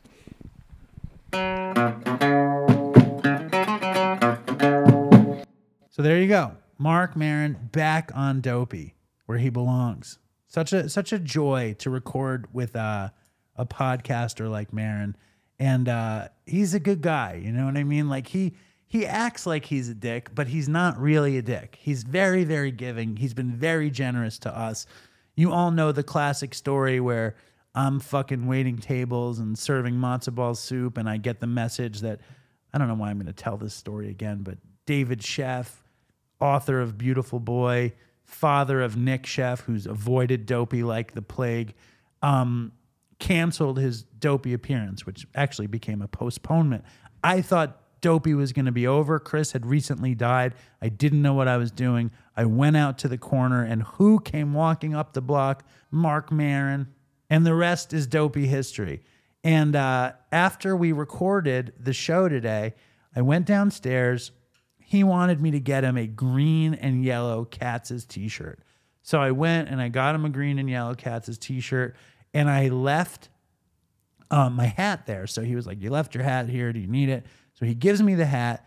I give him the t shirt. And then I look at my email and it turns out he didn't send me the file of the interview. So he had to go back upstairs and he has to upload the show again. And um, and he's late. And like for he has to go to town hall. He's doing a big comedy special in town hall, and they're tech scouting the special. And he's trying to upload the episode. And he's bugged out because he's going to be so late. And he's watching the fucking you know the the file upload and he knows he's late and he's like uh he doesn't know what to do. And and I should have videoed I should have shot it with my phone because he's like should I close the computer? But if I close the computer then I can't have my room cleaned because I can't leave the computer open with the the the maid coming in, but if I close it, then you won't get the file, and I'm gonna have to deal with you later. And it was just uh, it was classic uh, neuroses, and Marc Maron is the king of that. So that was a joy. Although I also felt guilty that I was the source of this neuroses, but to do a podcast with Marc Maron is uh is such an honor, and to do two and to have him you know pop in here and there has been just super cool. So I cannot be more grateful to uh, Marc Maron for that. And the movie actually is as good as I said. I watched it twice. I watched it before I had lunch with him because I wanted to be able to talk to him about it. And then when he said he wanted to come on the show, I watched it with Linda and we loved it.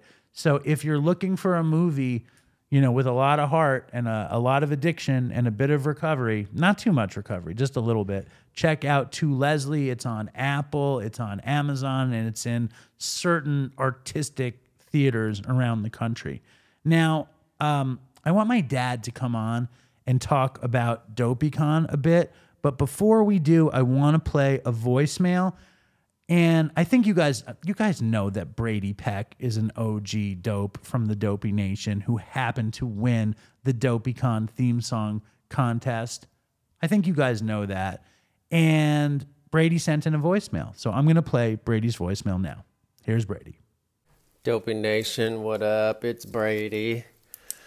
Uh, I just wanted to send in a little quick voicemail, real quick. Uh, and also to start it out, I, I had something happen to me the day before DopeyCon and the day of DopeyCon that kind of reminded me of Matt Wiedemeyer Carroll's story when he first went to the first DopeyCon and unknowingly brought drugs with him in his wallet the whole time. But uh, so Thursday, two days before DopeyCon, I see a Ziploc bag laying out in my neighbor's driveway, and you know I was like, eh, should I pick it up and throw it away? But I was like, nah, I'm gonna let them pick up their own trash, so I left it.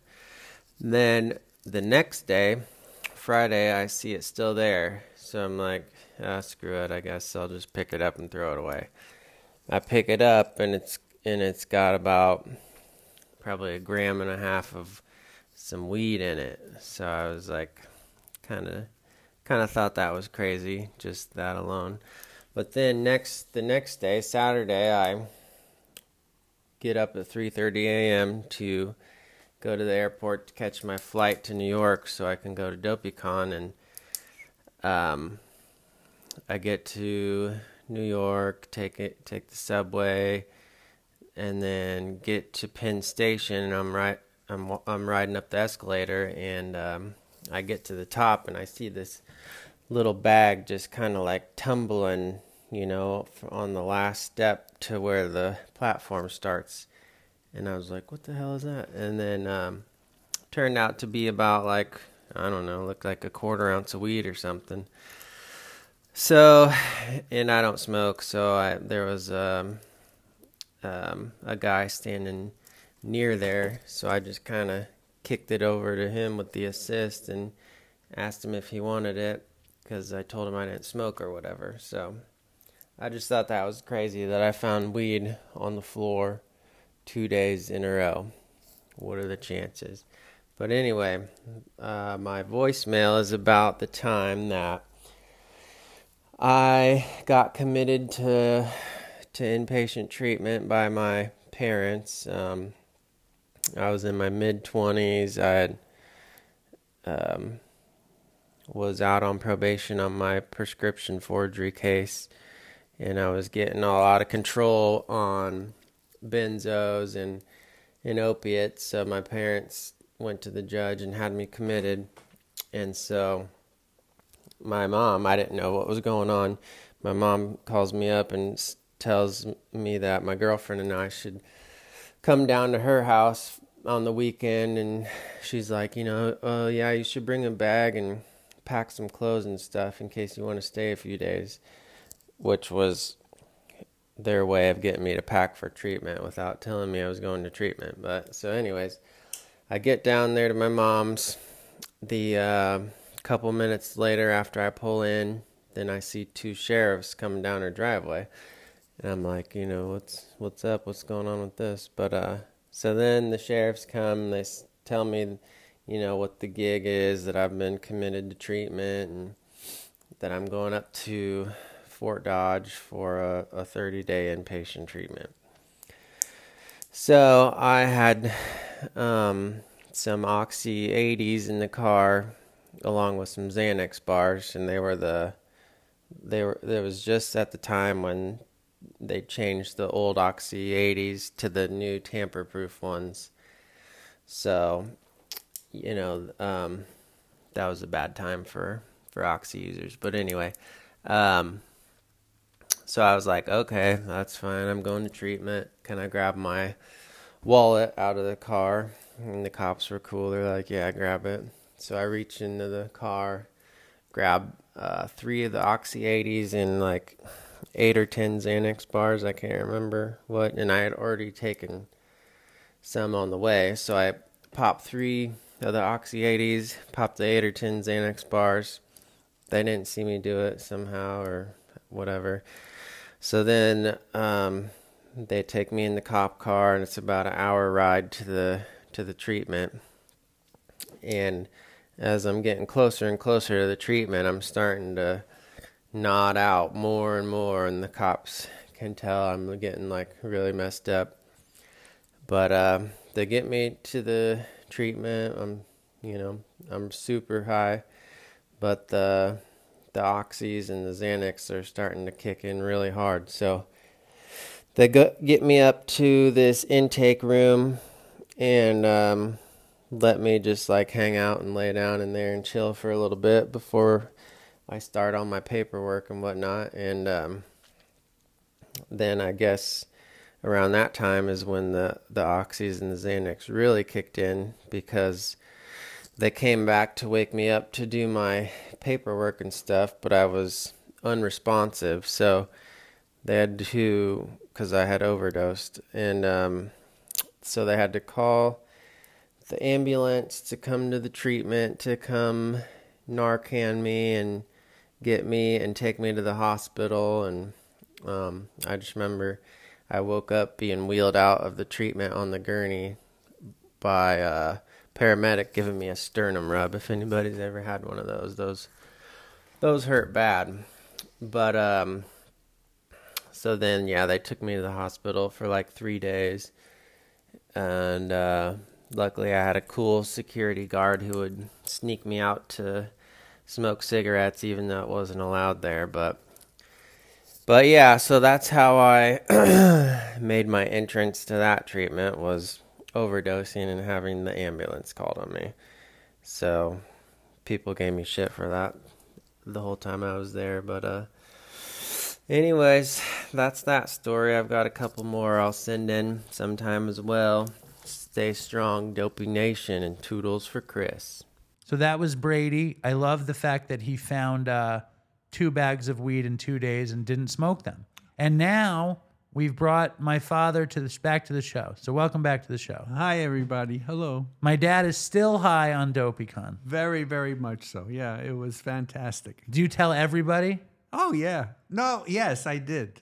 Uh, every well, I haven't been talking to so many people recently. Well, everyone have you you've spoken to? Have you told them about DopeyCon? Yes, yes, and uh, I feel really good about it. You st- yeah, my dad is still high on DopeyCon. Even though you, you, you- David made me run around like a nut, boy, he he leaves everything to the last minute. It's amazing. What do you mean? Wh- Who had to get T-shirts the day before and and and Costco stuff for snacks and water and who had to do that? Well, I had to do it, and you did it for me, Yes, yes. which I appreciate.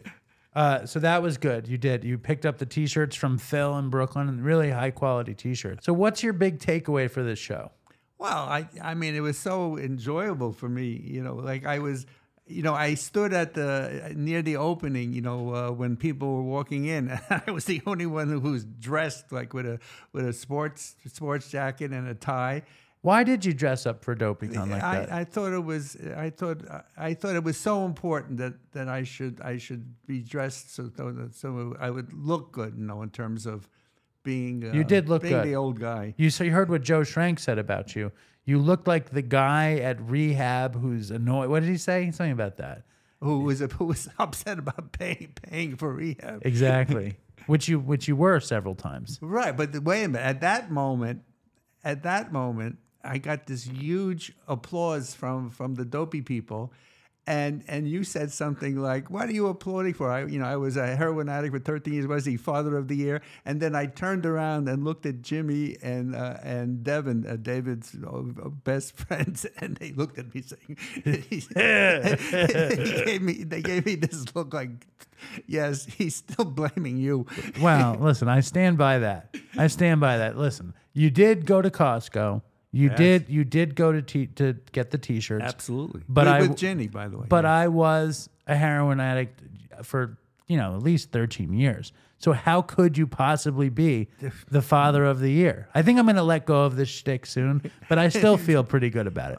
What was your fate? What was the worst thing at DopeyCon? Let's start with that. the worst thing, yeah, the the um, uh, at the beginning, I didn't hear Brady's song. At the That was a, beginning. that was a big mistake. yeah, I'll tell you, I had this vision yeah. that it would, and not that you know what this means, but that it was would be like the mu- M- MTV Video Music Awards, and they would start the MTV Video Music Awards with like an artist without introducing them, and and it would go, and that was part of like our production issues. We had a lot of production issues, and one of them was it wasn't dark enough when he came on. There was no spotlight on Brady. The lighting wasn't dramatic enough. The music wasn't loud enough. Brady needed a proper introduction. We just played a voicemail from Brady, actually. Oh, good. Did you meet Brady? I guess I did. I don't even know. It was I a blur, huh? I, I there was so many people. It was wonderful. I mean, I, I, I had my picture taken with people, and uh, and it was fat. You know, it was it made me feel good. Uh You want to hear something ridiculously fucked up? Oh, what? The the audio crew who recorded it fucked it up. They messed the whole thing up, and I found out that they got high in the middle of DopeyCon. That's, uh, that's Despicable, it's it's outrageous. outrageous. It's uh, horrible. And my friend John got high with them and then bragged about it to Devin. John Witherow, The same. unbelievable. Unbelievable. what do you call it? So, uh, but th- these guys were supposed to be professional. And Yes. Indeed. Is there any way of fixing fixing? Howie Howie fixed it. Oh, good. Thank God for Howard. That- Howard Beach Bucksbaum. Howard is terrific. Yes, it's it's hooray for- amazing. Hooray for Howie. Hooray for Howard. So, what? Anyway, did they mess up the video also part? Howie messed up the video. I'm Oh, sure. no. I'm sure if anything's wrong with the video, it's definitely Howie's fault. and when- Howie did not get high in the middle of it. When is the video coming out? I don't know. You got to ask Howie. Soon. More will be revealed, as they say. Oh. So, what are your other takeaways from DopeyCon? What do you want to share with the Dopey Nation about well, this experience? You were you were pulling the same nonsense, Dad. How about reading the email? I, I don't have any it's, emails. not, it's a review. It's not an email. Well, whatever the heck Listen. I'm going to say two things at the same time. Yes. First of all, How could you say two things at the same time? it's, it's not easy. The first thing, Dad, is that you have to admit it was a good premise. The idea Explain to the folks out there what you're talking about. they heard it. If you didn't hear the show last week, we played DopeyCon. And the grand finale of DopeyCon, my my vision was going to be to you know, there's a review that I Dad, you want to read the review just so they know what what Don't start. just so that they know what I'm talking. Maybe you should read the review Don't just so. start. No, well, I was trying to basically. There's a review that a woman wrote in that was a one star review, you know, saying that our show is for privileged white people and calling my dad wealthy, which somehow is the worst thing that you can call him. Yeah. Um, and he takes that very, very badly. He hates the one star review, but he hates being called wealthy worse than anything. Who knows why? He has an opulent lake house. He lives on the 21st floor of a building. You, you know, he has it pretty good. He wears a nice sport coat to DopeyCon. All right, anyway, enough, the enough. premise was um, was I would get an actor to play New York City Sarah, and my dad would be so excited that she wanted to make peace that he would be willing to make peace with her. So don't. So, it's so a- here's my side. Of hold on, no, no, but Not you have yet. to admit it's a good premise. It was a good premise. it's a funny bit. All right, so so I'm sitting on the stage, and of course he says, uh, you know, read the review, and I said I don't have any review, so he hands me this piece of paper. Is that when you knew it was fake? Of course I knew. I mean, I knew the whole thing was for you But how did you know it was fake? because you were trying to get me to read it again in front of all these people, and I knew that if I didn't read it, I would mess up your whole routine. But no, no, that that's that was the backup psychology. Yes. But the front psychology was that I figured if you saw New York City Sarah was there, like what if it was actually her? there's no way. I know that wasn't her. You were right. My and my dad didn't believe it. And my dad, you did a really good job. Yeah. You really everyone thought you believed it. I Uh, told everybody at the end that I didn't. By the way, listen, you pulled it off. You did a great job. I have to compliment oh, you. thank goodness. Um, but if it actually was New York City, Sarah, you w- wouldn't you feel compelled to read the review? oh, sure. So maybe next year at DopeyCon, New York City, Sarah will actually be there. Look, she wrote a one-star review four years ago. She's not going to be there. Do you want to hear something really strange? That when you look at their reviews, which you used to look at all the time, I you- still do. if you look at the reviews, okay, and you go to most critical reviews, okay, it doesn't come up as four years ago. It comes up as June 26, 2022. Because you put it up. I, I didn't. That was your second chance of tricking I me. did. I didn't. I didn't put it up. Oh. I'm. I did not put it So up. who put? Can someone else do that besides her? I don't know. So what I'm saying is, New York City, Sarah, if you're out there, write another review, write an email, maybe come to DopeyCon next year. I mean, Listen, I agreed with most of what she said, except the part where she's she's she's saying how wealthy I am with this. The pent. There's not a penthouse. I'm on the top floor. It's hot in the summer. I mean, you, it, the opulent lake house is falling apart. she didn't mention the. The you want do you want to read the review just so you remember what it is? I'm not reading that. Do you want to read? Uh, what else do you have to say about can't, I can't read it. I don't see any. What other? What else do you have to say about DopeyCon? Oh no, it was terrific. It really was terrific. Uh, what was your favorite thing about it? Oh, well, I, I got another thing that you messed up. Yes. The ending. What ending? You you you do the thing with me. Oh, you know what? I'll tell you to be totally truthful, to be transparent with you and the Dopey Nation, it was just too long, and I needed I needed the show to be uh, be But done. you have to have the song. we did the song. only because I screamed and yelled. I was gonna do it. I was gonna do it. I, I didn't have a smooth transition into the Dopey song, Nation. He wasn't exactly smooth. but it was a decent version of the song. yeah, it was good. I, it didn't feel good at the time, but I heard the version thanks to Edward.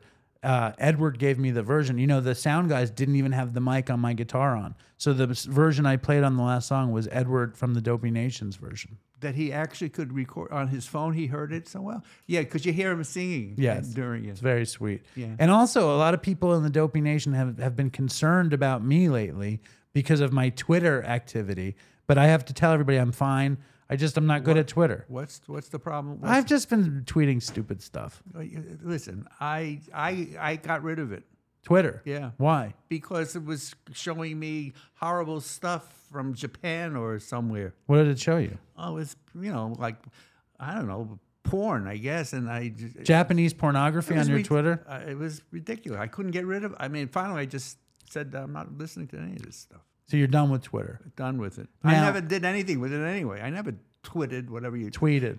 So there is Tweet- so, so, tweeted. so there is nothing. No, you can't think of one specific highlight from DopeyCon except for the fact that you didn't fall for the bit, but you read the review. No, I so which was- means you kind of fell for it. No, I did not. Either way, you read the review, and I- maybe I- next year, New York a- City Sarah will actually be there. Uh, no, I I felt Oh, the guy, uh, there was a guy walking around, uh, like making a documentary or something, and he interviewed me. Yes. So he said, "Are you proud of your son?" Nice. And I said, "I said, I, you know, I am incredibly proud of my son." And I went on and on saying that, and then I said, then of course I said he's a pain in the neck. Right. You want to hear something crazy? So after Dopey Con was over, and you know, I was, you know, you knew that during the MC Serch interview, Yeah. my phone is ringing oh. because the Mexican food is coming and no one's there to get it but me. That was another mistake. yes, that was bad. Listen, the, the the organizer of the show, David, needs to get his act together for next year.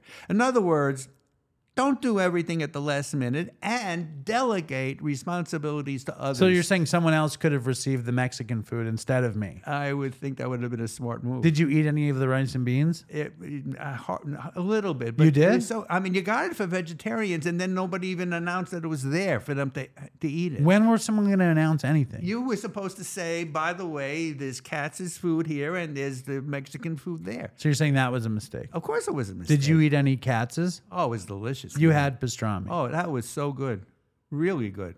Uh, as a matter of fact, um, I had two. You had two. Two, yeah. You had standing. Who did you talk to? No, I didn't know. Uh, somehow, uh, Jenny cut in front of the line said that David's father is starving, and and uh, I guess Jose, you know, gave it to her. And then, like an, an hour later, when everybody was finished, I walked up and said, "Can I have another, uh, you know, sandwich?" And he said, "You already got one already." That's so good. I, so, so I said, "Yeah, but I'm still hungry." Funniest thing was that there was a company that donated these plant-based energy drinks, and you were obsessed with these fucking drinks all night. Well, I'm on stage. You're like, David, help me take the drinks out of the fridge and put them on on the table. you were not on Whenever I was doing anything, you're like, come here, help me with the, the energy drinks. And then at the end of the show, you were like, maybe I'll take some home. Oh, it was, listen. What did you take home from there? I, I, nothing. I You sure? No I- rice and three, beans? Three cans of those drinks. The energy drinks? Dopey Nation. They were terrible. I mean, uh, by the way, but I had to lug them all the way over to the church in my car. I had to take carry them downstairs, and then he he forgets to serve them. Now the poor home. He who? You. We served them. No, you did not. Didn't we serve them? No. None of them got served? None except the ones I handed out to people. We should have delegated that.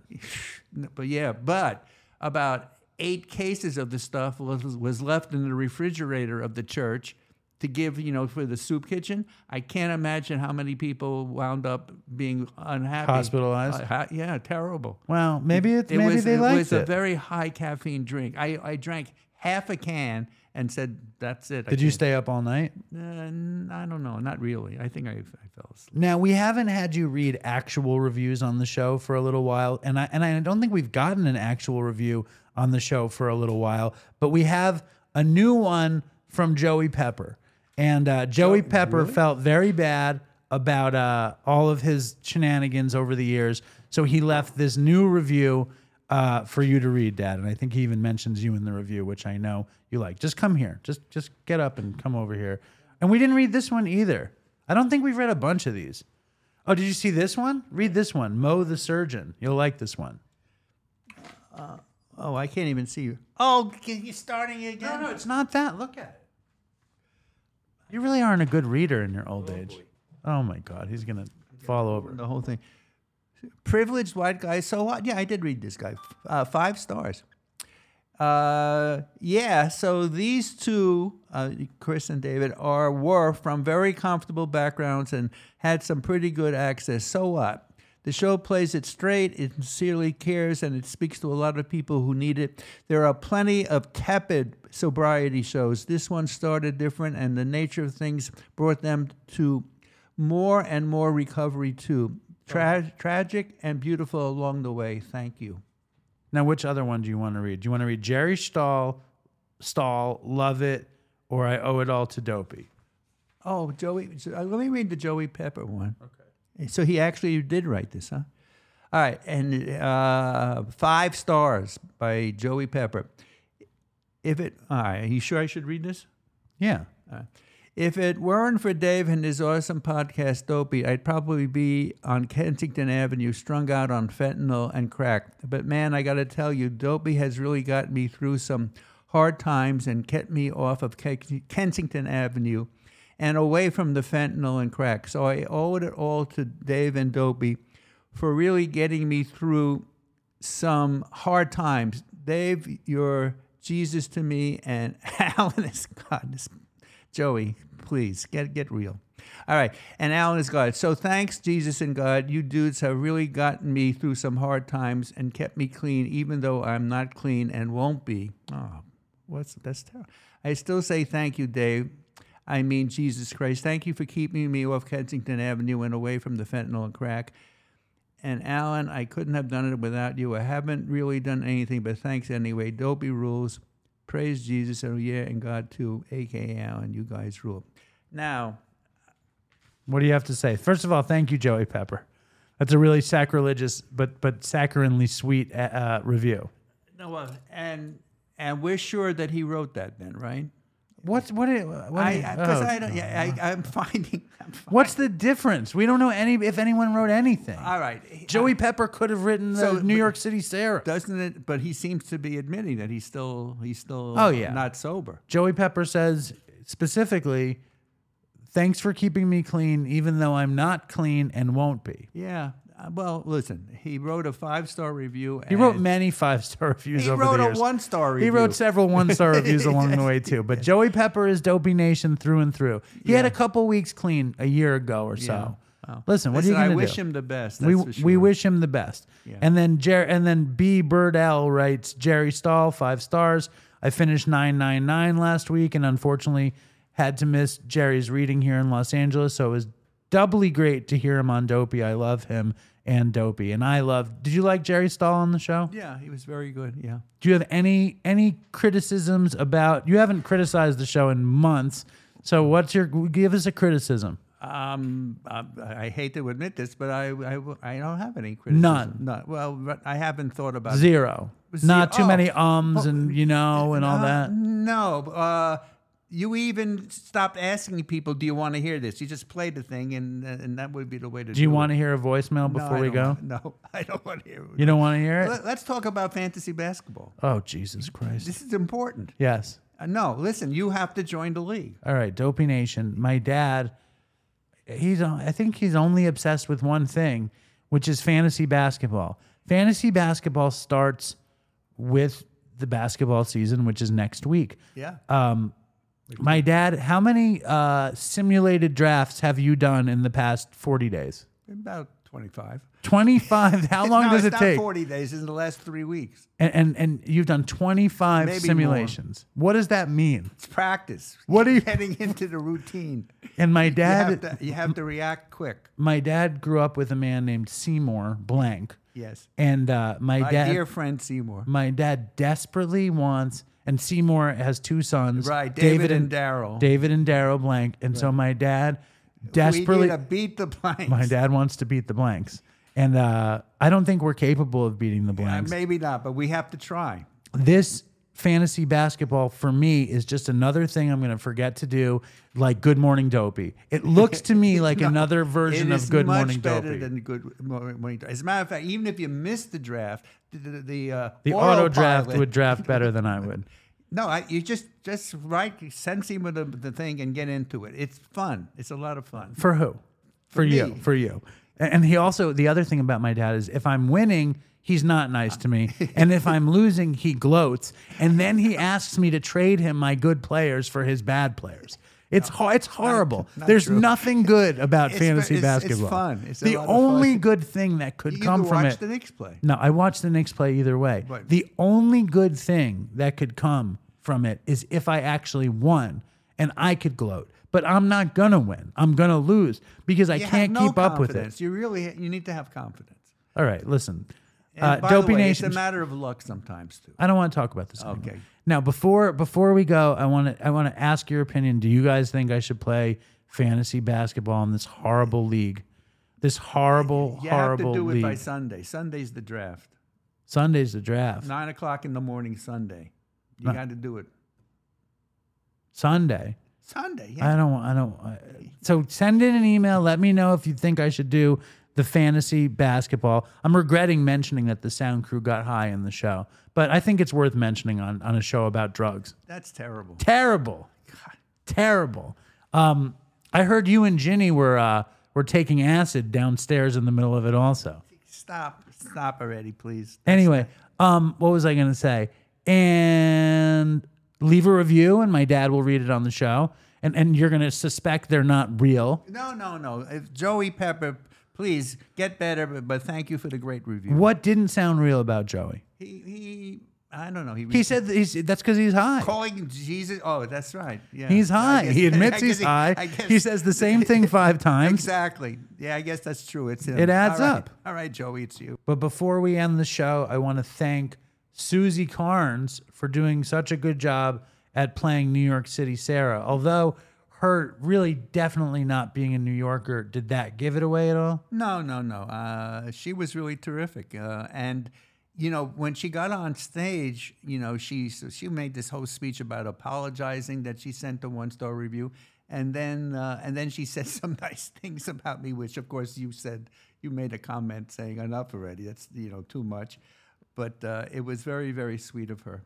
Uh, and afterwards, she, you know, she came up to me and, and said she was a nervous wreck about the whole thing. And She's she a did- big she's a big like nightclub singer. Oh, she's terrific. Yeah. She was in the new. I was scared you were going to recognize her from the Dopey podcast, the Dopey Con theme song challenge. because she She did two songs in that. Oh no, I didn't recognize that. No. But before we go, we just got a last second voicemail from English Dope Annika Ellie, aka Annie Ellie, and she sent in her DopeyCon review, and uh, we're gonna play that now. Here she is, Annie Ellie, and she says it's under duress because I was like, "Give me the review," and she's like.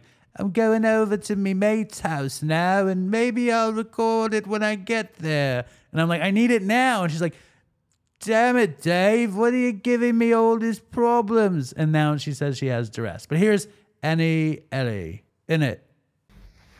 Hey Dave, hey Dopey Nation.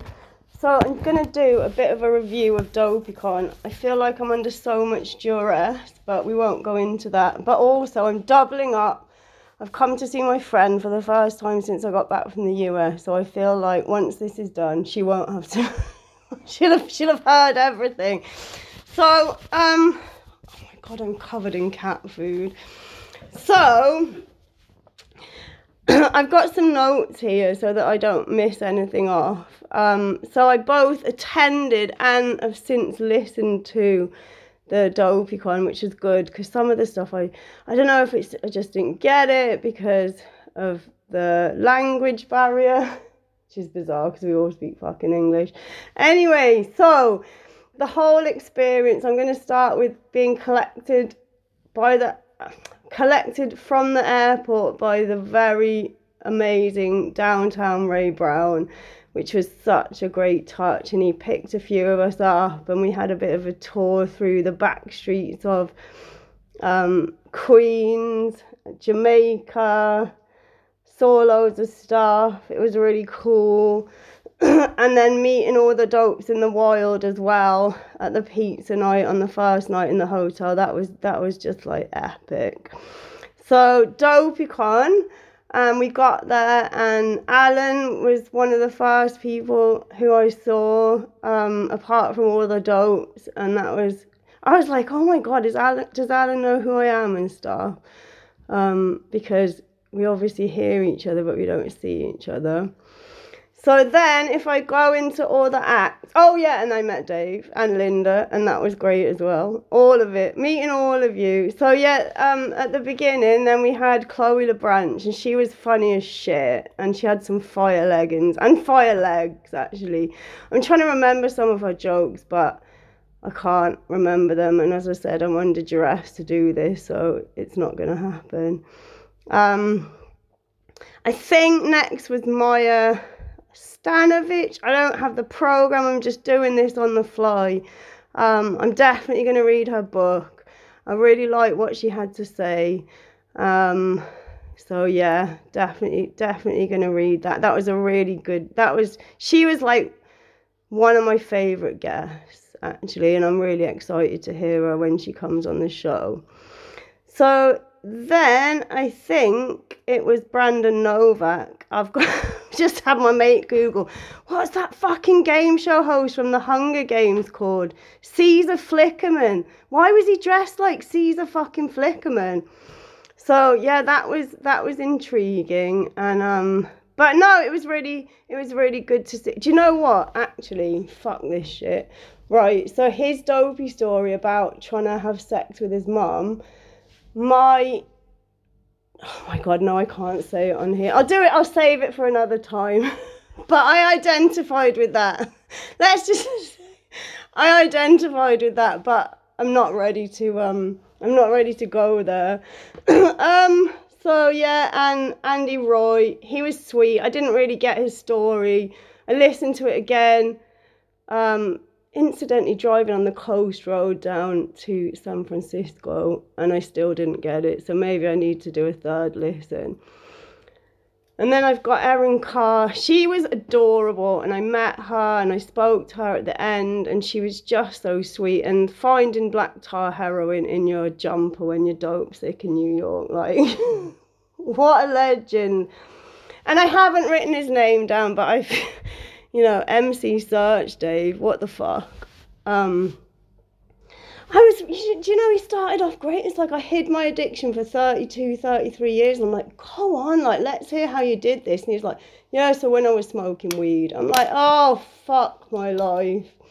And I've since listened to his story and it's bollocks. it holds no weight. Holds no weight. I don't get it. I don't understand it. Um, I hope he's not listening, or if he is, he's good at taking feedback.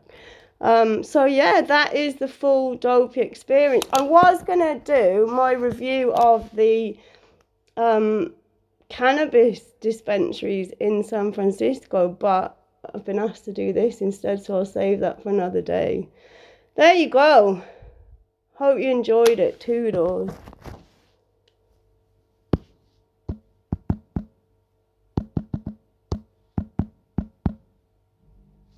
You see how she didn't review your New York City Sarah bit, Dad? Oh, You see that? well, all right. I don't know. Is that good or bad? I don't know. Maybe it's not memorable. She didn't like MC Serch though. Uh, but and it's interesting because she didn't understand some of the people's language, and neither did I. Well, we'll leave it there. Thank you, Dad. Thank you. What do you think of Annie Ellie's review in general? Oh, she's terrific. I, I was very happy to meet Annie. Me a- too. I wish I had gotten Annie volunteered to come down before the show and help out, but she just didn't come. oh well, yeah. So maybe I should have delegated stuff to Annie. yeah, maybe she she could have done the Mexican food. Yeah, maybe maybe next DopeyCon Annie can handle getting the Mexican food. But I was so glad that she came, and thank you for your review, and thank you, Dad, and uh, thank you everybody who's contributed, and Marc Maron and Brady and all the rest. And you want to say goodbye Yeah. Bye bye everybody. Toodles for Chris. and stay strong, Dopey Nation, and fucking toodles for Chris. What's up, Dave and Chris? My name's Jake. I'm 25 years old from West Virginia. I just found Dopey about two weeks ago, and it's my favorite podcast of all time. Y'all are s- hilarious, and it's just gotten me through some really hard times. And though I'm not clean myself, you know, it gives me a lot of hope for the future. Um, I really like Dave's song, and I'm gonna do a little cover of it here on my banjo. Hope y'all don't mind too much. I wrote a uh, third verse myself. Sorry about the poor quality. It's just on my phone. And, uh, sorry about the banjos. Things hard to keep in tune.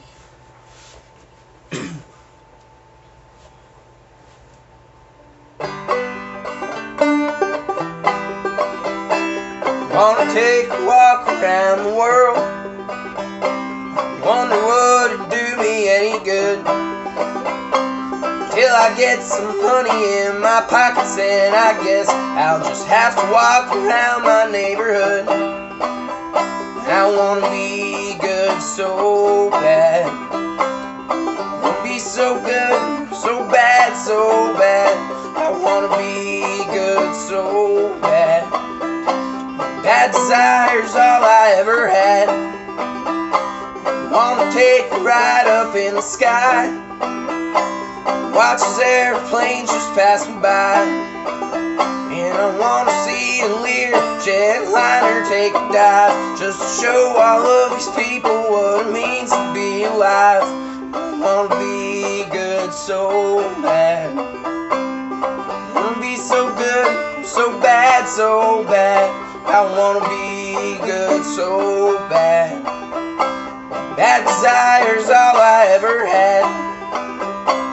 In my burned out basement listening to the dopey show. The friends I had are on this little radio. I keep checking on my pulse because it feels like I might die. But the thought straightening up sounds so much better when you're high.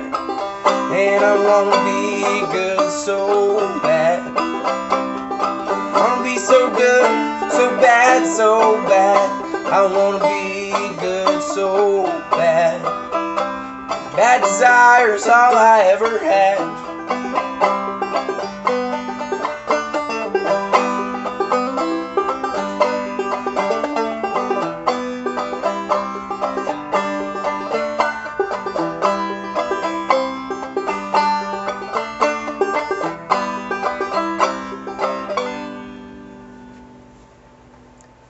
Well, I hope y'all hear this. Makes it through the uh, big inbox emails. Feel free to play a clip on the show if you want. I, if not, I know it kind of sucks. Alright, uh, really appreciate it. Thanks, y'all.